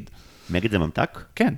עד כמה שאני יודע. מלשון מגדן, מגדניות, זה? אה, אני יודע שמגדים נגיד, נכון הייתה את החברה הזאת של ממתקים, אז מגד זה ממתק, עד כמה שאני יודע. ממתק זול. כן. זה וואפל יבש. כן. אז אה, יחיד בחלד, מה זה fucking חלד? תעזבי אותי, כאילו, אה, יחיד בעולם. הוא מתוק יותר מכולם. אני יכול לעשות את זה כאן, לכתוב עשר... לא, לא, לא, לא, אדוני, אני מגיע מהעולם הטרגי של ה poetry slam, ועולם וכולם זה חרוז שאסור לעשות. אה, סבבה. בדיוק כמו קפה ויפה. יש חוקים, יש חוקים בימינו. גם אוהב וכואב, זה רק במזרחית מותר. לא, לא, לא, אוהב וכואב, ממש אותה רשימה בדיוק. ועל כן, מגד וחלד. למה לא? למה לא, אני אומר? חוץ מזה, יש לי גם בספר הג'ונגל איזשהו קטע שאריה מוסקונה בתור קולונל האטי, הפיל, מסתובב ומדבר דברים כאילו הוא מדבר כמו רמטכ"ל כזה, שועל קרבות, ואני לא יודע מה הוא אומר. הוא אומר, משמעת, משמעת בלא סייג, פיתוח האישיות וכל שאר הדברים. כאילו, מה אתה מדבר? בלא סייג זה עוד יחסית... אני אפילו, משמעת, כאילו, משמעת בלא סייג, וגם עם, עם, עם, עם אה, הגייה כזאת שלא מאפשרת לי להבין. אה, הוא אמר מש, משמעת בלא סייג. משמעת בלא סייג. מה זה? משמע בלא סייע, זה מה שאני שמעתי, משמע בלא סייע. אה, אוקיי, אז יש פה גם הערת דיקציה. אריה מוסקונה, אני בצד שלך. מה שכן, היה תקופה, כמה שנים אחרי זה, ב nineties, שנגיד, היו יצירות ישראליות שנורא אהבו להכניס בכוח מונחים שה... זה עד היום קיים, הקומה השנייה, מה, מה ההורים מקבלים בזמן הצפייה. אז נגיד, אני זוכר שכזה... קופיקו היה משתמש במונחים צבאיים כל הזמן, לא, נכון. רק, בפרק, לא רק בפרק של, של הצבא, למרות שהוא לא אמור לדעת. בפרק של השואב אבק הוא צועק על, על שלומקה כשהוא נופל פזצת. פזצת, כן. זה, הוא לא אמור לדעת. נכון, וגם הילדים לא אמורים, כאילו, ש, שצופים בזה. אני ממש זוכר שכאילו עד גיל נורא מאוחר לא הבנתי מה זה המילה הזאת שקופיקו אמר. פזצת, זה נשמע כמו uh, חנטוזה, כאילו, אחד מהמילים האלה כן, ש... כמו הבית, לא בדיוק חנטוזה. זה... כן. אכן כך. אוקיי, עוד? הכי קשה שהיה לי זה uh, מופסה וסקאר. שמדברים כאילו במשלב ראשונים של מלכים, או של שייקספיר או משהו כזה. יש ביודעין לא צייתת לי, ש... שמופסה אומר לסימבה, זה כאילו מונח מעולם המשפט. זה מה שאני... ביודעין, כן. ביודעין. אני לא מבין מה זה אומר בתור ילד. סקר בנאום שלו אחרי שמופסה מת, אבל מהאודים העשנים האלה נתקדם. זה שאין ספק שהאודים העשנים מגיעים לפסגת ה... כן. העל ההיסטור. גם שמע, האין זה אחי הגדול שירד ממרום שבטו להתערב בין פשוטי העם. איזה משפט מפותל. הקטע שביחס לתחקיר, כלומר... אני מהמר ששפריר ידע היטב שהיא עושה מחווה לשייקספיר בסרט הזה, כי כן. זה, זה החומר. אני מרגיש שדווקא הרבה יותר אינטואיטיבי לה להבין אה, בדיבובים השונים את התרגומים היותר באמת אה, עתיקים ומשלבים המשוגעים, מאשר האתגר הבלתי נסבל של לדבב סרטים שמתרחשים עכשיו. נכון. הזכרתי לאורך כל הפרק את גופי הסרט, לא רק כי אני אובססיבי, גם. אה, בעיקר כי גופי הסרט הוא סרט שמתרחש באמצע ה nineties, והדמויות שוברות שם את הלשון על סלנג, שהוא באמת סלנג נכון. הרבה יותר אחורנית. חבוב. גזעי. כן. וכאילו, אתה אומר לעצמך, אלוהים אדירים, איזה סרט על נער מתבגר, teenager מגניב. עם, הוא אומר שורות כמו כבר עדיף קלקול קיבה ואקנה, שזה אלוהים, אלוהים שישמור, אבל זה באמת, אתה יודע, היתרון העיקרי של, אה, של עולמות הבכיף שלך, של אה, שרון כהן ולני כהן, הבת שלו שמגיעה לפרק ממש אחריך, Yeah. לדבר בדיוק על השלב השני של הדיבוב העברי, אז זה באמת המקום שבו אתה אומר לעצמך, כן היה צריך שמישהו ידע איך כותבים רגיל. נכון, איך לכתוב כמו משהו שילדים יבינו ב- בשפה יומיומית. ואגב, וזהו, בהקשר לשפה יומיומית, המון פעמים זה לא, זה לאו דווקא יהיה סלנג, כי סלנג מתיישן, אבל זה כן יהיה אה, ביטויים רגילים, או שהייתי יכול להניח מתוך משפט להבין אותם. ביודעין לא צייתת לי. אה, ילד בן שש היום בישראל אה, ש- שהזדיין אלף פעם, אין סיכוי שיבין מה זה אומר, כאילו... גם אה, אותו, אחד, סקאר, אומר, אני עשרת מונים מלך ממה שהיה מופאסה. זה משפט נורא קשה, כאילו, וזה גם קורה תוך כדי שהוא מעיף כאפה וצועק את זה, אני... זה לא מופסה. יכולת להגיד גם אני פי, זה היה עוזר לך לכתבו, אני פי להתקדם אלף. איתך, הם מתקדמים עליך. כן. אבל טוב, זה, אין מה לעשות, זה פער הדורות. אבל בסופו של דבר יש כאן מורשת ארוכה ומופלאה קשות. כן, אני חייב הרבה מאוד מהדברים הכיפיים שאני עושה היום, ברור לי שלשפרירה יש חלק מאוד מאוד גדול משמעותי בזה. היא עדיין איתנו, אגב, היא מבוגרת מאוד, אבל היא לוקחת חלק בכל מיני פרויקטים שקשורים לנושא. אה, פרויקטים של לירם נתניהו, הוא מארגן לה כל שנה, אתה יודע את זה? יום הולדת עם מעריצים. היה את היום הולדת 90 שלה, שאני זוכר את הסרטון המטורף שעשו עם כל המדבבים, המדבבים. שחזרו לדמויות שלהם כדי לברך אותה. כן, ו- כן. שאתה יודע, זה, זה העבודה המופלאה של מי שניצחה על כל הדבר הזה, וזה גם באמת על, אה, על להקת השחקנים שלאט לאט הצטברה שם בפער של ה-17 שנה האלה, שזה באמת באזור ה-50 שחקנים ישראלים שעשו עבודת קודש בסרטים צריך להגיד שהיא יצרה את התעשייה הזאת בעצם. זאת אומרת, היא הפכה את האנשים האלה שהיו שחקני תיאטרון לשחקני קול. היא הביאה אותם ואמרה, עכשיו זה, זה מקצוע שיש לכם. ובגלל זה בעצם נוצר הדבר הזה. יכול להיות שזה היה... לא, אני מאמין שכל אחד שהיה מגיע ביקום המקביל ההוא, אז כל אחד שהיה מגיע היה יוצר מזה משהו, אבל היא באמת הפכה את זה למשהו שהוא מאוד מאוד פרסטיג'י, בגלל האיכות. וצריך להגיד שוב, אני חוזר על זה, כי זה הרבה הרבה מקניטים את, ה, את הגרסאות העבריות. הגרסאות העבריות נחשבות לרציניות בעולם, ברמה אה, כזאת. למשל, עפרה חזה, שדיבבה בנסיך מצרים, היא שרה את השיר הפתיחה בכל השפות שדובבו. עשתה עבודה מטורפת, וזה היא, בגלל שהיא הייתה גם סופרסטאר בתקופה ההיא, אבל זה פשוט, אה, גל גדות לצורך העניין לא דיבבה את עצמה בעברית בתפקיד שהיא דיבבה. ברלף. ברלף. זה שבר אותי. כן. אה, אבל אין לדעת מה הלו"ז היה.